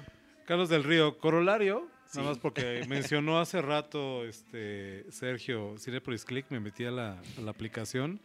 Lo mejor del 2018 se titula la sección Venom, Guerra de Papas 2, Mamma Mía, vamos otra vez, La Monja, bueno, de Meg ya quedamos que sí, Increíbles 2, Hotel Transilvania 3, Ant-Man y la Avispa, El alma de la fiesta, Ready Player One, aquí está.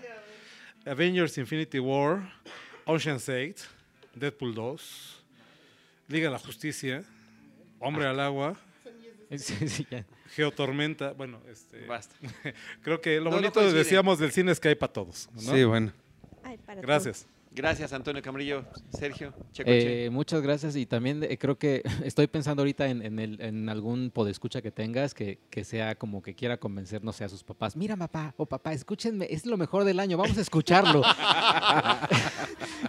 Lo veo muy sí. complicado. muy Pero no, es- también saludo a todos. Oye, pero ¿qué tal que alguien lo puso mientras van a Cuernavaca o, o- o están así Pues ya- ya atascados en el tráfico también. porque... Oye, ya sí- es 2019, julio. ya. Empiecen a escuchar para que sí, acaben en sí, 2019. Sí, a lo mejor sí, a lo mejor, a lo mejor. A lo mejor De hecho, sí. creo que ya es 2019 allá afuera en la vida. Seguramente, seguramente que sí. 2020. Pues muchas gracias por la invitación y pues ya sabes que cuando Gracias. nos invites ahí estamos. Sergey, muchísimas gracias. Penny Oliva. Charlie, qué placer, muchas gracias, estuvo muy divertido como siempre. Esperemos que la gente haya llegado bien a Acapulco. y pues bueno, muchas Yo creo gracias. que, como dice Iván, ya vienen Esperemos- regresando. Sí, esperemos que estas listas les sirvan para... Está bonito, ¿no? Que si no han visto alguna o algo así, sirvan como para que las personas vayan y les dé curiosidad las películas que les... Esperemos habérselas vendido bien. este, y pues ya. Y bye. Gracias, Penny. Arturo Magaña. Aquí tengo mi micrófono, gracias. Charlie, gracias. Me, me da mucho gusto siempre cuando me invitas. Vengo con mucho gusto. Y pues nada, ojalá que la gente haya llegado al final y sí, justo como dándose una oportunidad para otras películas que a lo mejor no escucharon o que Sí. escucharon y que se perdieron. Yo creo que nosotros mismos nos quedamos con tareas de los otros. Sí, Así Sí, sí, que sí. Yo Pero- con toda la lista de Antonio. Sí, bueno. quiero ver. Pero es que justo, lo, padre, justo lo padre de, de estas listas es, es eso. O sea, que eh, nosotros compartimos el por qué nos emocionó tanto y por qué la seguimos recordando después de tanto tiempo. Pues ojalá Así que a la gente le guste. Y gracias por la invitación. No, al contrario, gracias Arturo y finalmente Iván Ivanovich. Yo sigo sorprendido que se mencionaron más películas de hace tres años que Nació una estrella. Pero bueno, este, gracias por la invitación, me la pasé muy bien, siempre me gusta venir. Y ya, arroba Iván Morales y bye. Y arroba Cine Premier. Y arroba Cine Y arroba Filmsteria. Sí, Y me arroba en Causa. Causa y arroba acamaril. Arroba el Salón Rojo. Y arroba checoche. Y arroba Penny Oliva. Qué millennials. Arroba Arturo HD. Ahí estoy. ¿Y ya? Muy bien. Nosotros arroba Cinemanet, arroba Charlie del Río. Gracias a todos por estar por aquí. Y eh, de nueva cuenta, pues los mejores deseos para 2019. Y haremos nuevamente nuestras listas poco a poco a lo largo del año. Prometo este año ahora sí empezar a anotarlas para no hacerme bolas y no sufrir tanto. Gracias a todos y los esperaremos el próximo año con cine, cine y más cine. Esto fue Cinemanet. Con Carlos del Río, Enrique Figueroa, María Ramírez, Diana Gómez y Roberto Ortiz. El cine se ve, pero también se escucha.